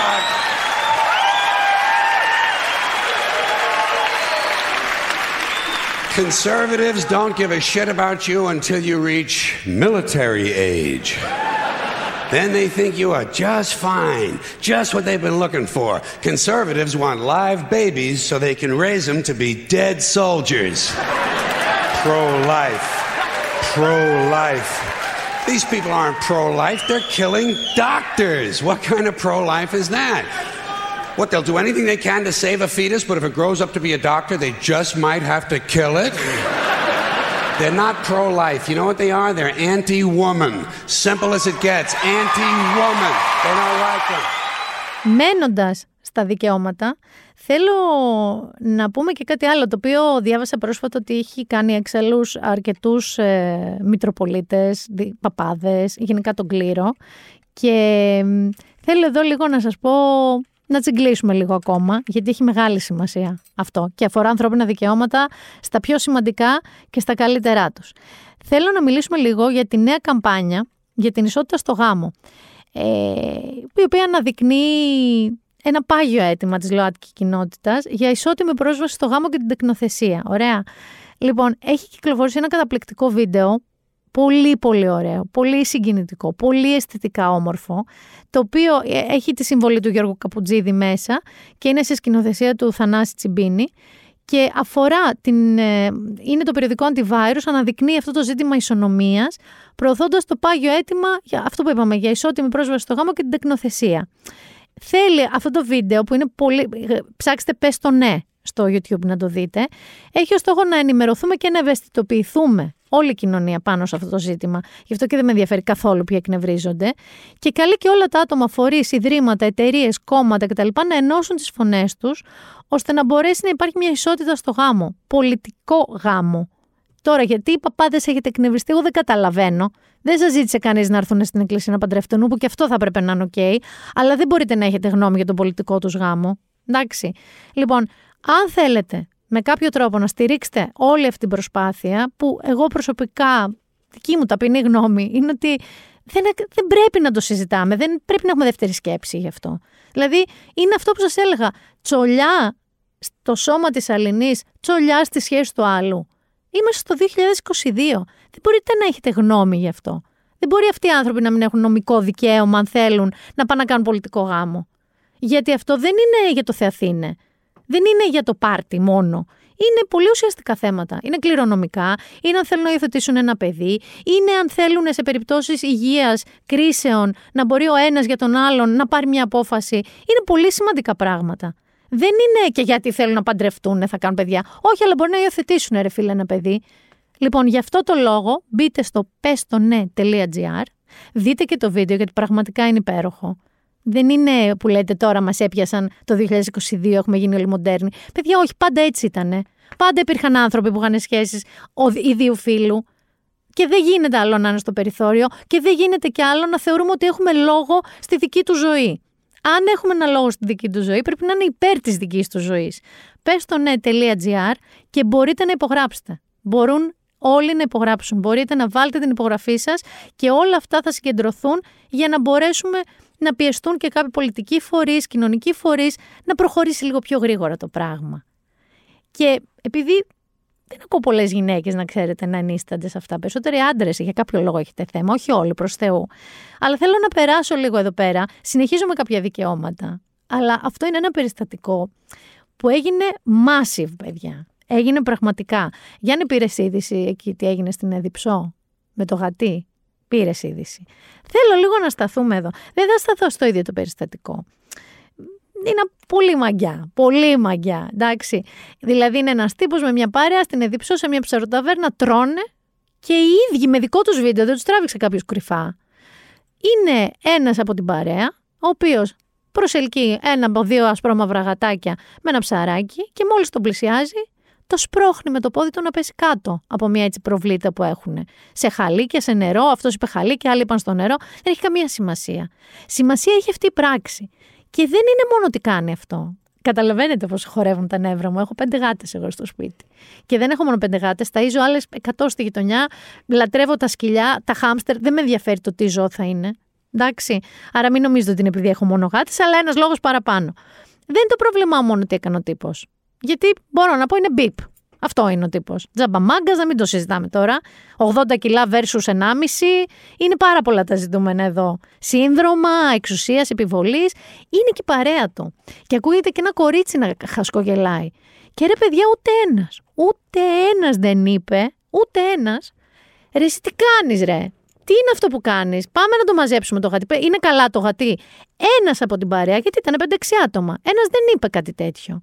Και αυτό που πραγματικά με ενδιαφέρει, και φαίνεται εκεί η τζάμπα μαγιά, το κάνει αυτός αυτό. Βγαίνει το βίντεο. Το τσιμπάνε τα social media. Γίνεται της κακομήρα. Της κακομήρα. Όπου το πετυχαίνουν, βγάζουν το βίντεο, τον βρίζουν, φτώνουν, απειλούν. Ό,τι συμβαίνει τέλος πάντων στο social media.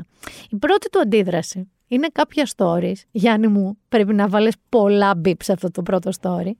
Ο οποίος είναι έξαλλος. Αλλά όχι έξαλλος. Ξέρω εγώ με την πράξη του. Όχι, όχι, όχι. Είναι έξαλλος με εμάς. Που τολμήσαμε να αμφισβητήσουμε την προσωπικότητά του που αυτός όπως είπε έδωσε 50 ευρώ ψάρια στο γατί πριν το πετάξει κάτω από την προβλήτα που αυτός δεν είναι ότι το σκότωσε κιόλας και το βασάνισε και πώς κάνουμε έτσι. Εντάξει. Και τα βάζει μαζί μας. Πάμε λίγο να ακούσουμε αυτόν τον κύριο. Παιδιά, τα social σε έχουν κάνει λίγο τραγικούς, ε. Έχουμε δει γατιά να σκοτώνουμε. Εθήκα- Έχουμε δει γατιά να πετάνε, να βασανίζουν. Έχουμε δει τα ντερά μας. δε- Μας δουλεύετε, ρε. Ρε, μα είστε τρελοί. Επειδή σπρώξαμε το γατί και έπεσε στο χαλίκι. Στους 20 πόντους έπεσε κάτω. Ε, δεν τρέπεστε, ρε. Που δώσαμε στο γατί, ρε. 50 ευρώ ε, ψάρια να φάει το γατί. Παλιό. Που γυρνάτε και λέτε. Εν τω μεταξύ, έχει προκύψει Τάκης Θεοδωρικάκος, έχει προκύψει αστυνομία, πρόστιμα, σύλληψη κτλ. Και το αμέσως επόμενο βίντεο αυτό του έξαλλου τύπου, έξαλλου που σου λέει πλήρωσα το γατί 50 ευρώ ψάρια και δεν μπορώ να το πετάξω κάτω από την προβλήτα, αρχίζει κοκοκοκοκοκοκο ότι εντάξει ήτανε, ήτανε βλακεία το αυτό που έκανε, θα το ακούσουμε τώρα αυτό το απόσπασμα. Βλακία το αυτό που έκανε. Αλλά ρε φίλε, είχε πιει 5-6 μπύρες. Κοίταξε πώς κάνουμε έτσι. Δεν είναι, δεν, τα αγαπάει τα ζώα, τα αγαπάει. Έχει τόσα σκυλιά, τόσες γάτες. 5-6 μπύρες ήπια και έκανε μια πλάκα. Γιάννη, εσύ όταν πίνεις 5-6 μπύρες, πρώτο γατιά από προβλήτες. Ε; Μήπως τίποτα ξενέρωτος δηλαδή, γιατί όλοι πίνουμε 5-6 μπύρες και 16 μπύρες. Αλλά άμα δεν το έχεις μέσα σου να το κάνεις χωρίς τις μπύρες, δεν το κάνεις ούτε με μπύρες. Δηλαδή, εγώ με 5-6 μπύρε μπορεί να σκοντάψω, να πέσω. Μπορεί να πω μια χοντράδα σε ένα φίλο μου. Μπορεί, δεν ξέρω, να μου ξεφύγει κάτι. Μπορεί να κάνω κάτι αστείο, δεν ξέρω, να χορέψω. Πάντως να κλωτσίσω ένα γατί μετά από 5-6 μπύρε, κοίτα να δεις ρε παιδί μου, δεν μου έχει τύχει. Πάμε όμως να ακούσουμε έτσι την πιο μετανοημένη στάση αυτού του ανθρώπου. Και για να λήξει εδώ το θέμα, να τελειώνουμε, να μην υπάρχει συνέχεια. Από εμένα είναι βασικά. Τώρα από άλλους δεν ξέρω αν θα υπάρχει συνέχεια. Πολλοί κόμπλεξοι υπάρχουν, πολλοί σχολωμένοι υπάρχουν στον κόσμο. Ό,τι θέλουν λένε, ό,τι θέλουν κάνουν. Μπορεί να το τραβήξουν όπου θέλουν, δεν έχω πρόβλημα. Ε, ένα συγγνώμη για αυτό που έγινε χτες. Ναι, δεν είναι σωστό, δεν είναι ωραίο. Ούτε ήταν ε, κάτι που έπρεπε να γίνει. Είχαμε πιει πέντε μπύρτε παραπάνω, είχαμε πιει ένα οζάκι παραπάνω. Χαχαχουγού, κάναμε μια μαλακία. Όμως σε λογικά επίπεδα, έτσι. Δεν πήγαμε να κάνουμε χοντρή ούτε ξεφύγαμε, πήγαμε να σκοτώσουμε γατί ή να κάνουμε κακό σε ένα γατί ή σε ένα δέσποτο. Ένα, ένας σπρώξιμο στην ουσία, γιατί το βλέπετε το βίντεο, δεν κλωτσίσαμε, σπρώξαμε το γατί και έπεσε στα 20 στους 20 πόντους κάτω στο χαλίκι, ε, στην παραλία. Όπως ακούσατε λοιπόν, Εντάξει, αλλά πώς κάνουμε έτσι. Έβγαλε και άλλο story. Δεν θα σας κουράσω όλο με αυτόν τον άνθρωπο, δεν θα σας κουράσω άλλο. Έβγαλε και άλλο story ωστόσο, στο οποίο έλεγε ότι έχει και επικραθεί κιόλας, Γιάννη μου. Έχει επικραθεί. Γιατί εντάξει, να τιμωρηθεί λέει για την πράξη του. Αν είναι τόσο κακή, ξαναλέει βέβαια ότι δεν είναι και τόσο κακή. Συνεχίζει τη σύγκριση με κάποιον που βασανίζει και σκοτώνει ζώα. Okay. Αλλά, αλλά Εντάξει, αμαρτία και άδικο αυτό που τους σέρνουν στα social media. Και πώς κάνουμε έτσι πάλι. Κοιτάξτε να δείτε. Σας έχω ξαναπεί εδώ. Είμαι εναντίον των ψόφων. Είμαι εναντίον των ακροτήτων. Είμαι και εναντίον ενός άλλου πράγματος που παρατήρησα. Παιδιά, έγινε αυτό το περιστατικό. Ο τύπος έκανε μια τεράστια γέλα, ένα τεράστιο λάθος, ένα πράγμα κατάπτυστο. Τι σημασία είχε που ασχοληθήκατε να δείτε και είδα μέχρι και υπουργούς αυτό το παιχνίδι να ρετουιτάρουν, παιδιά. Αν είναι δεξιός ή αριστερός, αναλόγως με τις προτιμήσεις καθενός, ήταν πολύ flexible, πολύ έτσι πτυσσόμενη η πολιτική του πεποίθηση.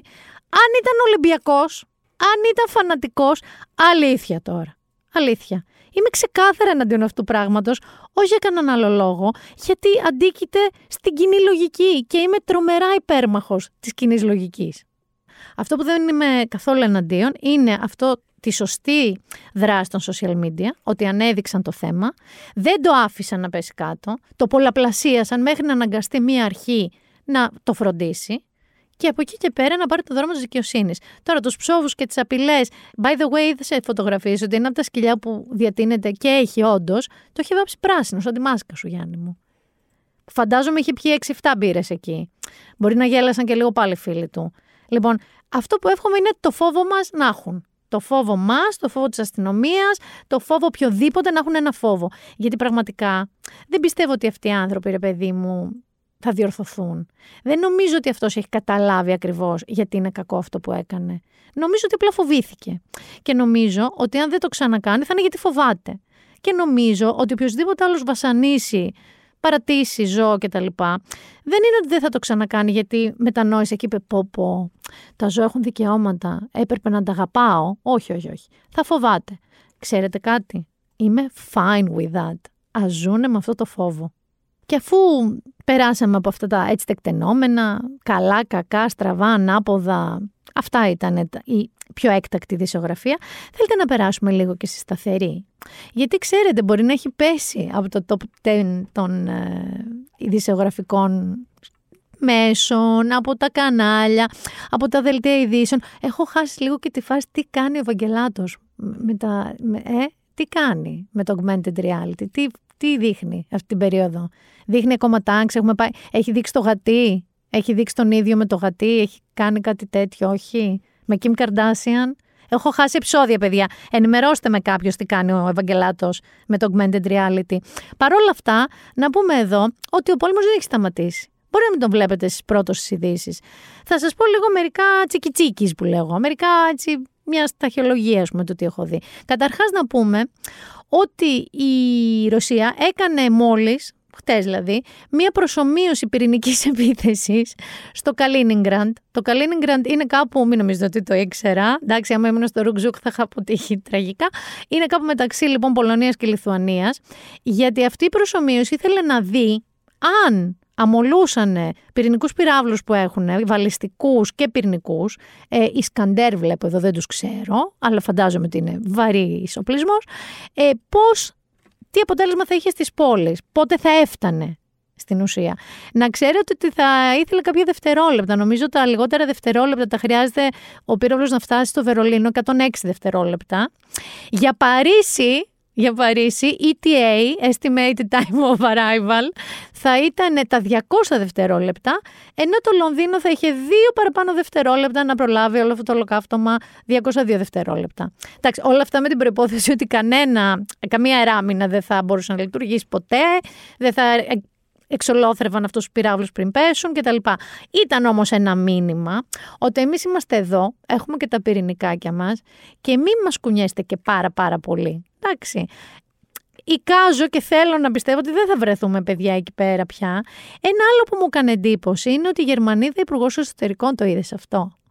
Θυμάσαι τις χρυσές, την Golden Era, το, την πρώτη, του πρώτου κορονοϊού πρώτο δίμηνο, που πήγαινες και λέγεις παιδιά γιατί παίρνετε χαρτί υγείας όμως; Γιατί παίρνετε χαρτί υγείας; Γιατί παίρνετε τρία τσουβάλια αλεύρι που θα πιάσει σκουλίκια, αν δεν. Πόσο banana bread; Εκείνες λοιπόν τις χρυσές εποχές, η Γερμανίδα Υπουργό Εσωτερικών βγήκε και πρότεινε στους Γερμανούς να στοκάρουν ήδη πρώτης ανάγκης. Και όχι απλά να στοκάρουν ήδη πρώτης ανάγκης, τους είπε και ποσότητες. Δηλαδή, σαν συνταγούλα. Βάζεις δύο κούπες αλεύρι, μια κούπα ζάχαρη, τρία αυγά. Κάπως έτσι τους είπε τι να πάρουν. Εγώ πραγματικά αυτό δεν, δεν ξέρω, δεν το ακούω καλό. Γιατί δεν είναι ότι αυτό που το λέω ένας στον άλλο και σου λέω Καλά, Γιάννη, έχω μάθει ότι θα γίνει χαμός, πήγαινε πάρε χαρτί υγείας. Όχι, το είπε μία υπουργός αυτό στους Γερμανούς πολίτες. Λίγο αυτό με τσίγκλισε και λίγο κιόλας το ότι η Μόσχα έχει προειδοποιήσει πρώτον ότι οποιοδήποτε όχημα νατοϊκό που μεταφέρει οπλική βοήθεια στην ε, Ουκρανία είναι legit στόχος. Ότι κατά τη γνώμη της Μόσχας ναι, μπορεί να επιτεθεί σε όχημα του ΝΑΤΟ που φέρνει και βοηθάει την Ουκρανία. Ένα. Και δεύτερον, έχει προειδοποιήσει ότι θα μπορούσε να αναπτύξει πυρηνικά όπλα και υπηρεχτικού πυράβλους στην περίπτωση, πάλι από το Καλίνιγκραντ που σας έλεγα, που η Σουηδία και η Φιλανδία ενταχθούν στο ΝΑΤΟ. Εδώ να σας πω ότι η Σουηδία και η Φιλανδία θα ενταχθούν στο ΝΑΤΟ. Ε, έχουν, κάνουν αιτήσει άνθρωποι. Και η Σουηδία μάλιστα, τώρα εχθές, πέμπτη είναι σήμερα την Τετάρτη, έλαβε διαβεβαιώσεις από τις Ηνωμένες Πολιτείες ότι θα έχει την υποστήριξή τους κατά την περίοδο μέχρι να επικυρωθεί η ένταξη στο ΝΑΤΟ. Στην περίπτωση που η Στοχόλμη καταθέσει σχετικό αίτημα. Αυτό το είπε η Υπουργός Εξωτερικών της Σουηδίας. Ε, να πω εδώ ότι η Σουηδία, για όποιους δεν ξέρετε, και η γειτονική Φιλανδία έμειναν εκτός ΝΑΤΟ ε, τότε, στον ψυχρό πόλεμο. Ε, Ακριβώς για να μην νιώθει η Ρωσία πιεσμένη, ότι οι δυνάμεις του ΝΑΤΟ είναι παντού, γύρω της. Ωραία. Αλλά η προσάρτηση της Κρυμαίας από τη Ρωσία το 2014 και η ρωσική εισβολή στην Ουκρανία τώρα έκαναν τις δύο χώρες να πούν, Οπ, κάτι δεν κολλάει τώρα εδώ. Μήπως να δοκιμάσουμε να μπούμε στο ΝΑΤΟ. Αυτά λοιπόν είναι τώρα τα νεότερα. Έτσι ότι η Σουηδία και η Φιλανδία πάνε για ένταξη στο ΝΑΤΟ. Οι ΙΠΑ έδωσαν το support ότι θα σας στηρίξουμε, θα σας βοηθήσουμε μέχρι να οριστικοποιηθεί η ένταξή σας. Ο άλλος εκεί στο Καλίνιγκραντ βαράει πυρηνικά ντέφια. Παιδιά δεν ξέρω, επειδή αρχίζει καλοκαίρι και επειδή δεν πολύ ασχολούμαστε, μην μας πιάσεις τίποτα στον ύπνο. Δεν παίρνετε κανένα χαρτί υγείας κι εσείς. Δεν ξέρω. Και βάσει όλο αυτό τώρα το πράγμα που περιγράψαμε του πολέμου, τι ζούμε, ζούμε ακόμα εμείς μια τεράστια τεράστια ενεργειακή κρίση. Εδώ να σας πω ότι την Κυριακή που πέρασε, το διάβασα και επειδή μπήκα και το ψάξα και ήταν όντως έτσι. Η Καλιφόρνια, πολιτεία της Καλιφόρνια, πέρασε σχεδόν 100% εκείνη την ημέρα με πηγές ανανεώσιμης ενέργειας μόνο. Δηλαδή έφτασε 99,78 αν δεν κάνω λάθος. Δηλαδή για εκείνη την ημέρα, δεν ξέρω έκτοτε τώρα γιατί υπάρχει ας πούμε διαβάθμιση από τη μία μέρα στην άλλη, αλλά εκείνη την μέρα έφτασαν στο 100% ενέργειας από ανανεώσιμες πηγές. Δηλαδή είχαν ηλιακή, κυρίως αιωλική, γεωθερμική νομίζω και δεν θυμάμαι και κάτι άλλο ψηλά. Αυτό είχαν. Καλιφόρνια. Εμείς λοιπόν εδώ, επειδή δεν έχουμε τίποτα από όλα αυτά, πάμε για λιγνίτη δηλαδή πίσω, ε, έχουμε αυτούς τους λογαριασμούς. Αυτούς τους λογαριασμούς που ξέρετε. Τους πολύ μεγάλους λογαριασμούς. Τις πολύ μεγάλες αξίες, οι κιλοβατός και αυτά. Την ώρα που εσείς θα ακούτε αυτό το podcast, ο Κυριάκος Μητσοτάκης θα έχει βγει και θα έχει ανακοινώσει τα μέτρα του για αυτή την ακρίβεια στην ενέργεια. Τις ρήτρες αναπροσαρμογής, για να έχεις καταλάβει αλήθεια, θέλω να μου πεις αλήθεια. Θέλω να μου πεις πολύ αλήθεια. Αυτό τον οδηγό της το διάβασες. Κατάλαβες. Ναι, λες. Όχι λες. Γιατί εγώ αισθανόμουν τα κβάντα κάποιος προσπαθεί να μου πει γρήγορα και απλά τα κβάντα. Δεν μπορώ να σας πω ότι έχω αντιληφθεί. Εντάξει, δεν έδωσα την προσοχή που έπρεπε. Είναι αυτό που, που λένε, πώς έλεγες στο Τζέρι Μαγκουάιρ, έλεγε You had me at hello. Πού το, νομίζω εκεί το έλεγε. Εμένα they lost me at hello. Ξεκίνησα να διαβάζω. Τέλος πάντων, ο Κυριακός Μητσοτάκης, όταν ακούτε αυτό το podcast, θα σας έχει δώσει κάποια μέτρα.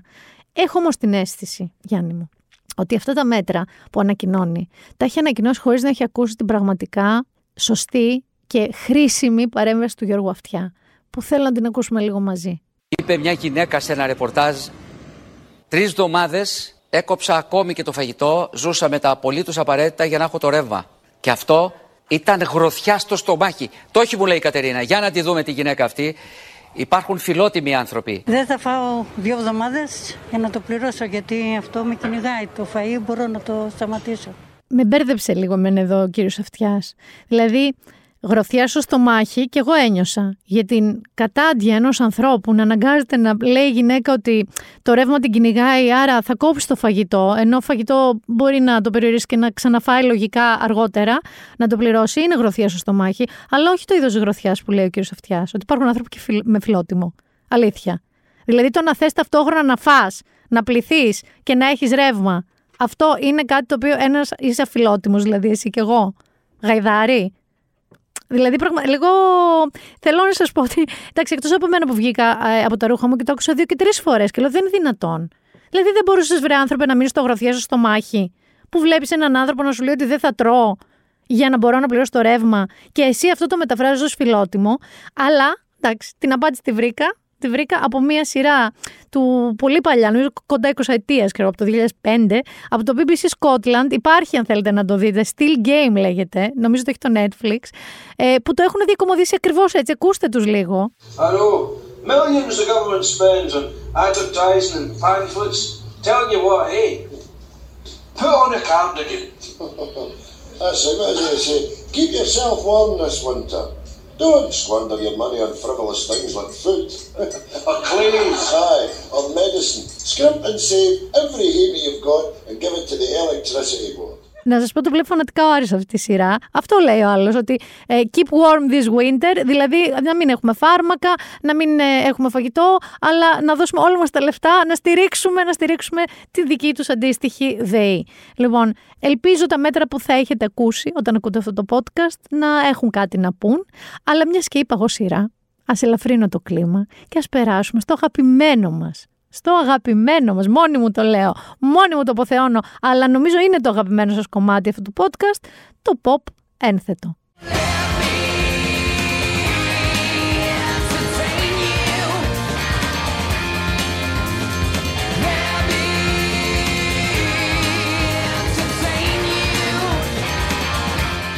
Σήμερα λοιπόν σας έχω duplex, δύο. Δύο σειρές, δύο βιβλία Ειδικά τα βιβλία είναι εκ διαμέτρου αντίθετο το ζάνερ, το είδος, αλλά και τα δύο θα ήθελα να τα διαβάσω πολύ. Και θα σας έχω και λίγο τέχνη, λίγο έτσι να σας πασπαλίσω με τέχνη, κάτι πολύ ωραίο. Πάμε, πάμε να ξεκινήσουμε με τις σειρές, πάμε να ξεκινήσουμε με τις σειρές. Έχετε δει το The Wire, Το αγαπήσατε το The Wire. Είναι για μένα στο top 10 των καλύτερων σειρών όλων των εποχών, για να καταλάβετε πόσο. Ήταν οι συντελεστές του, ήταν κυρίως η γραφή του, ήταν η σκηνοθεσία του, ήταν όλα του. Και θα σας μιλήσω για το We Own This City, το οποίο θα το δείτε στη Vodafone TV. Λοιπόν, το We Own This City βασίζεται στο ομώνυμο βιβλίο του δημοσιογράφου της Baltimore Sun, Justin Fenton, που εξιστορεί την άνοδο της ομάδας εργασίας για εντοπισμό όπλων, GTTF λέγεται αυτή η ομάδα, του αστυνομικού τμήματος της αγαπημένης μας Βαλτιμόρης, όλο το The Wire ήταν εκεί, BPD λέγεται, όπως λέμε LAPD, NYPD, εκεί είναι BPD και την τελική της κατάρρευση αυτής της ομάδας λόγω αχαλήνωτης διαφθοράς. Είναι ένα από τα μεγαλύτερα σκάνδαλα διαφθοράς στην ιστορία της αστυνομίας της Βαλτιμόρης και στην πορεία ένα τεράστιο εθνικό σκάνδαλο. Και έρχεται ο αγαπημένος μου George Πελεκάνος, ο συγγραφέας που είχε γράψει και το The Wire και ο David Simon, Επιστρέφουν λοιπόν στις τηλεοπτικές τους ρίζες και φέρνουν μαζί τους τον John Μπέρνθαλ, τον απόφυτο του Wire Jamie Hector και τη Γούμη Μοσάκου του Lovecraft County, αν έχετε δει αυτή τη σειρά, σε ρόλο δικηγόρου του Τμήματος Πολιτικών Δικαιωμάτων του Υπουργείου Δικαιοσύνης που θα ερευνήσει τις πρακτικές αστυνόμευσης στη Βαλτιμόρη. Διαβάζω λοιπόν στο One Man την Ιωσήφινα Γρυβαία που λέει ότι μοιάζει με sequel του The Wire, αλλά δεν είναι είναι περισσότερο ένα συμπλήρωμά του. Η διαφορά του από το The Wire, τόσο σε εκτέλεση, είναι όσο και σε προθέσεις. Δηλαδή στο The Wire υπήρχαν οι αστυνομικοί που δεν ενεργούσαν πάντα προς το συμφέρον του κοινού καλού και των πολιτών, αλλά είχαμε και μερικούς με αγνότερα κίνητρα που το πάλευαν κόντρα στη διαφθορά, κόντρα στις πολιτικές πιέσεις. Το We Own the City είναι ένα ρητό κατηγορητήριο μιας εκτροχιασμένης αστυνόμευσης που μας ενθαρρύνει να είμαστε καχύποπτοι με κάθε όργανο της τάξης που συναντάμε. Έχει και συνέντευξη φοβερά, φοβερή του David Simon, του δηλαδή συνσυγγραφέα του We Own the City, στο News 24-7 στο Θοδωρή Δημητρόπουλο να το διαβάσετε. Ε, δεν έχω να σας πω πολλά λόγια γι' αυτό. Είναι μίνι σειρά, 6-7 επεισόδια. Ε, από το λίγο που έχω δει, είναι, είναι από αυτό που νιώθεις μια συγκίνηση, αν έχεις δει το The Wire και το έχεις αγαπήσει, είναι γνώριμο. Δηλαδή είναι γνώριμη η πόλη, είναι γνώριμο τα γυρίσματα, δηλαδή το ο τρόπος σκηνοθεσίας και φωτογραφία. Είναι γνώριμο αυτό το BPD, το Baltimore Police Department. Αυτό που δεν είναι γνώριμο είναι πόσο βρώμικη είναι αυτή η ομάδα αυτή η αστυνομική ομάδα. Ε, η αλήθεια είναι ότι εγώ αρχικά δεν ήξερα την αληθινή ιστορία. Ότι είναι εξποζέ από ένα δημοσιογράφο σε εφημερίδα. Ε, εντάξει, δεν, δεν μπορώ να σας το συστήσω αρκετά. Δεν, σε λίγο θα αρχίσω να κλαίω για να σας πείσω να το δείτε. Αλλά είτε έχετε δει το The Wire και το λατρέψατε, είτε όχι, και είστε φαν αυτού του είδους, δεν είναι μόνο πιστολίδια και τέτοιου είδους περιπέτεια. Έχει ουσία, έχει, έχει ιστορία πίσω από αυτό και βέβαια Μόλις σας είπα γιατί, γιατί είναι αληθινή ιστορία και έχουν ασχοληθεί συγγραφείς με αυτό και ένας δημοσιογράφος. Λοιπόν, άρα έχουμε το We Own the City. Εγώ το περίμενα πώς και πώς, πώς και πώς, και θα σας περάσω σε ένα άλλο, στο Apple TV.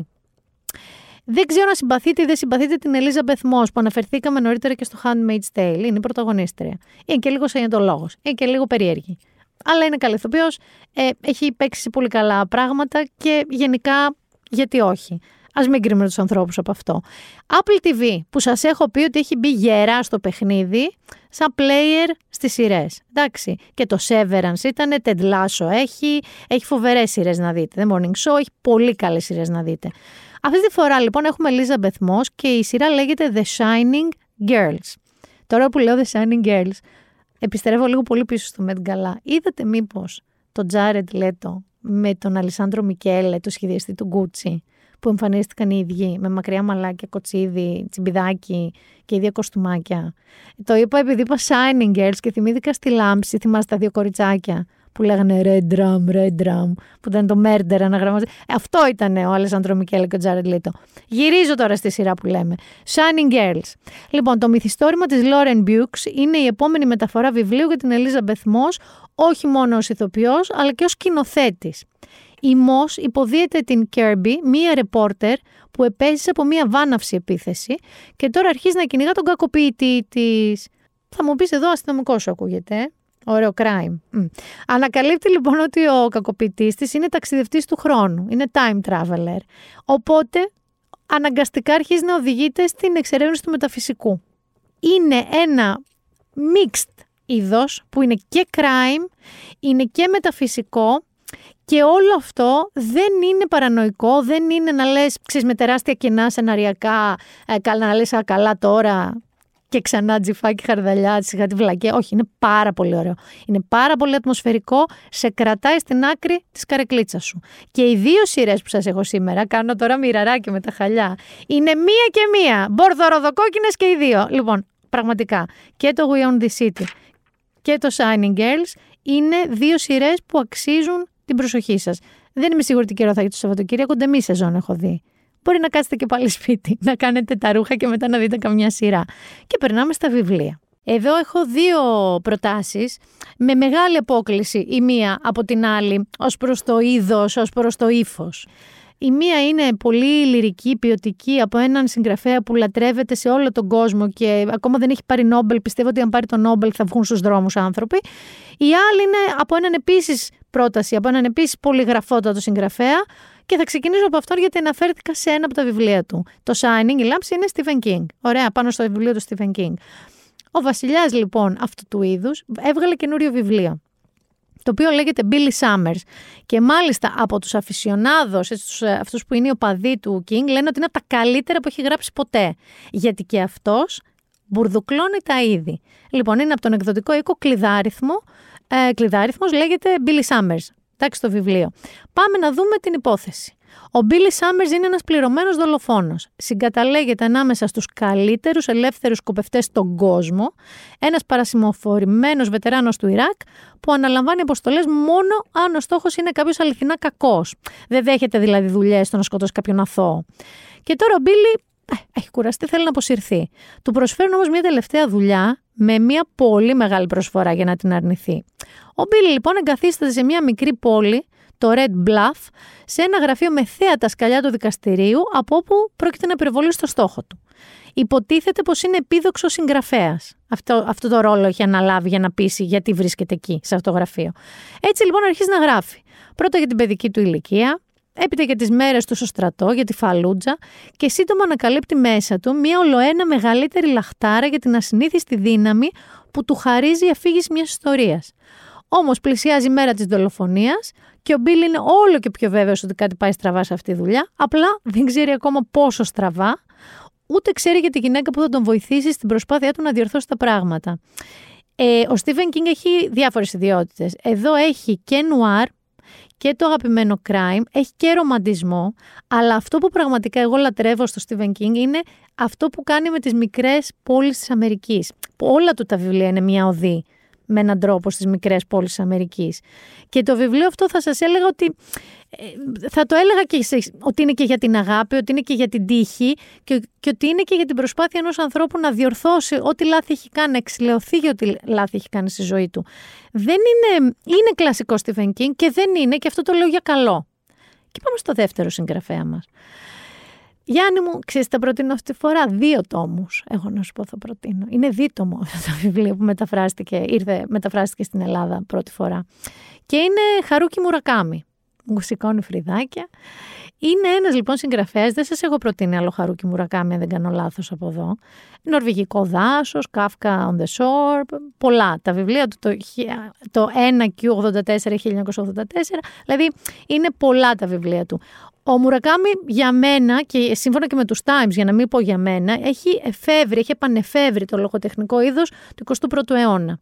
Είναι λυρικός, δηλαδή έχει αυτή την ασιατική, τον ασιατικό τρόπο γραφής, είναι τεράστιος μαέστρος στο να φτιάχνει χαρακτήρες, στο να τους εξελίσσει, στο να τους βάζει και να τους βγάζει από σύμπαντα ολόκληρο, όχι μόνο από καταστάσεις και ζωές. Είναι ένας ειδικός συγγραφέας. Αν δεν τον έχετε διαβάσει, σίγουρα, σίγουρα δοκιμάστε το το εννοούσα πριν ότι εάν δεν πάρει Νόμπελ θα είναι περίεργο στη ζωή του. Αν πάρει Νόμπελ θα βγουν να πανηγυρίζουν στους δρόμους άνθρωποι. Τόσο μεγάλος είναι παγκοσμίως. Αυτό λοιπόν που θέλω να σας πω είναι ότι από τις εκδόσεις ψυχογιός κυκλοφόρησε το ανέκδοτο ως τώρα στη χώρα μας δίτομο μυθιστόρημα του Χαρούκη Μουρακάμι σκοτώνοντας τον κομμεντατόρε που περιγράφεται ως ένας λογοτεχνικός θρίαμβος του έρωτα και της μοναξιάς, του πολέμου και της τέχνης, αλλά και ένας γεμάτος αγάπη φόρος τιμής στο μεγάλο Γκάτσπι. Αυτό που σας διαβάζω είναι ένα μικρό απόσπασμα από τα οπισθόφυλλα. Ήμουν έτοιμος να ζωγραφίσω το πορτρέτο του Γουατάρου Μενσίκη. του Γουατάρου Μενσίκη που ζούσε στη Λευκή Έπαυλη, στην κορυφή του βουνού, στην απέναντι πλευρά της κοιλάδας. Αυτού του ασπρομάλη άντρα για τον οποίο ακούγονταν διάφορες φήμες στη γειτονιά, ενός αναμφίβολα συναρπαστικού ατόμου. Με είχε επιλέξει, με είχε προσλάβει να του κάνω το πορτρέτο για ένα αμύθιτο ποσό. Αλλά αυτό που συνειδητοποιούσα ήταν ότι αυτή τη στιγμή δεν ήμουν καν σε θέση να ζωγραφίσω ένα πορτρέτο. Ακόμα και αυτή η συμβατική, ωφελημιστική μορφή τέχνης ήταν πάνω από τις δυνάμεις μου. Ήμουν στα αλήθεια κενός, ένα άδειο κέλυφος. Αναφέρεις στην περίληψή του ο πρώτος τόμος και κάπως έτσι μπαίνεις σε αυτό το μαγικό πράγμα που είναι το μυαλό του Μουρακάμι. Άρα έχουμε Billy Summer, Stephen King και σκοτώνοντας τον κομμεντατόρε βιβλίο 1 και 2 του Χαρούκι Μουρακάμι. Ε, τι άλλο, δηλαδή πόσες ώρες έχετε ελεύθερες; Τι θέλετε; Τι θέλετε; Αν δεν έχετε διαβάσει το 1Q84 ή 1984, ε, είναι τρίτο μου αυτό. Αν θέλετε, είναι τρία βιβλία του Μουρακάμι. Λοιπόν, να πάμε λίγο και στην τέχνη. Ότι τώρα σας έδωσα κανέναν άλλο να βιπεράκι να διαβάσετε. Όχι. Αλλά αυτή η τέχνη είναι ιδιότυπη και εξηγεί γιατί βρέθηκε η Emma Stone στο σεφ. Η τέχνη λοιπόν σήμερα που περιέχει την Emma Stone, η οποία Emma Stone αυτή τη στιγμή που εγώ έχω γραφώ σε αυτό το στούντιο, αυτό το podcast, είναι στο Νιάρχος, στο Ίδρυμα Σταύρος Νιάρχος. Είναι πιο, δεν δε σας φαίνεται πιο ταιριαστό από το σεφ χθες το βράδυ. Λοιπόν, γιατί όμως ήταν εδώ και γιατί είναι μαζί με τον Γιώργο Λάνθιμο; Λοιπόν, για τη Βλυχή. Τη νέα ταινία του Γιώργου Λάνθιμου, που δεν είναι ακριβώς ταινία που θα βγει σε σινεμά, θα σας πω. Καταρχάς, βλυχή είναι το βέλασμα των προβάτων και είναι και το κλάμα του μωρού. Αυτό σημαίνει βλυχή. Ε, και αυτή γυρίστηκε το 2020 στην Τίνο. Εκεί ήταν η Εμαστόν. Δεν ξέρω αν κάποιος ήταν στην Τίνο και την πήρε το ματάκι του. Ε, και είναι η Εμαστόν, αλλά ήρθε εδώ να παρουσιάσει αυτό. Αυτό λοιπόν τι είναι; Είναι μια ταινία που γυρίστηκε για λογαριασμό της εθνικής λυρικής σκηνής στο πλαίσιο ενός προγράμματος που λέγεται The Artist on the Composer. Είναι μια, μια συνεργασία της ε, εθνικής ε, λυρικής σκηνής και του Νέων, ενός επίσης άρτη ιδρύματος τέχνης. Λοιπόν, ε, ο σκηνοθέτης Γιώργος Λάνθιμος παρουσίασε σήμερα που μιλάμε αυτό το, τη βλυχή ε, με την παρουσία της Emma η οποία παίζει σε αυτή την ταινία μαζί με ένα Γάλλο ηθοποιό, τον Ντεμιάν Μπονάρ. Λοιπόν, α, αυτό τι είναι τώρα; Αυτή λοιπόν η ταινία θα παιχτεί με παρουσία και συμμετοχή ζωντανής ορχήστρας. Αυτό είναι αυτό το πρόγραμμα που λέμε The Artist on the Composer. Διασυνδέει πρωτοπόρους συγχρόνους οικαστικούς και σκηνοθέτες ή παραγωγούς ταινιών με τη ζωντανή εκτέλεση ορχιστρικής μουσικής. Στόχος της εθνικής λυρικής σκηνής και του νέων είναι μέσα από έργα που αποτελούν καρπούς νέων αναθέσεων κάθε καλλιτέχνης να συνομιλεί με έργα κλασικών συνθετών, απαλλαγμένου από τις συνηθείς οπερατικές ε, συμβάσεις και την αφήγηση, κάνοντας ρε παιδί μου ένα κοινό προς, ε, ένα άνοιγμα μάλλον προς ένα κοινό που μπορεί να μην έχεις ασχοληθεί με την όπερα, να μην είσαι φίλος, αλλά κάπως να μπορέσεις να δέσεις την αφήγηση, εμπροκειμένου την ταινία, τη βλυχή, με τη μουσική. Ε, έχει, θα ακούσετε έργα των Μπαχ, Κνούντ Νάιστεντ, το Σύρο Χασοκάβα και θα ερμηνευτούν ζωντανά στην αίθουσα Σταύρος Νιάρχος, από σολίστ και τα λοιπά. Τώρα, γιατί λέω θα ακούσετε και θα δείτε. Γιατί αυτό δεν ήταν μόνο ένα event που ήρθε ο Λάνθιμος και Emma Stone. Η ταινία Βλυχή που τη λες και δεν τη λες μικρού μήκους, είναι κάτω από μια ώρα. Πόσο ανακουφιστικό είναι αυτό που βλέπουμε πια ταινίες 4 ώρες at minimum. Λοιπόν, μικρότερη από μια ώρα θα προβάλλεται στην αίθουσα Σταύρος Νιάρχος Εθνικής Λυρικής Σκηνής σήμερα Παρασκευή 6 του Μαΐου, Σάββατο 7 του Μαΐου και Κυριακή 8 του Μαΐου με είσοδο 10 ευρώ που σημαίνει ότι μπορείτε και εσείς να πάτε να το δείτε. Αυτό ακριβώς το project, αυτό είναι ένα project συγκεκριμένο. Αυτή δηλαδή η ταινία, η βλυχή του Γιώργου Λάνθιμου με την Emma θα μπορείτε να τη δείτε μόνο με τη μουσική ένδυση αυτής της ταινίας από ζωντανή ορχήστρα. Ε, προπόληση εισιτηρίων έχει ticketservices.gr και βέβαια στα ταμεία της Εθνικής Λυρικής Σκηνής στο Νιάρχος. Νομίζω ότι έχει δύο ή τρεις προβολές κάθε μία από τις τρεις μέρες που σας είπα. Οπότε, αν βγείτε από το σπίτι, πάτε εκεί ή προσπαθήστε να κλείσετε online. Σίγουρα είναι κάτι που είναι μια εμπειρία που δεν θα την έχετε συχνά. Είναι μια πολύ μοναδική και ιδιαίτερη εμπειρία. Δεν ξέρω τι άλλο να τους προτείνω. Και έντοιμα. Δεν ξέρω. Πραγματικά. Ξέρω ότι θα είμαι εδώ την επόμενη εβδομάδα το Been There Done η Μίνα Μπυράκου, στο ραντεβουδάκι μας την Παρασκευή. Εύχομαι να περάσετε καλά, είτε κάντε κάτι από όλα αυτά που σας πρότεινα, είτε κάντε δικά σας. Να μου στέλνετε μηνύματα, δεν θέλω να τελειώσει έτσι άδοξα το podcast της ξενιτιάς. Περιμένω όλο και πιο περίεργα μέρη στα οποία ακούγομαι. Αυτό είναι το όνειρό μου. Αυτό είναι το όνειρό μου. Σας φιλώ πολύ. Take care. Ραντεβού την επόμενη εβδομάδα.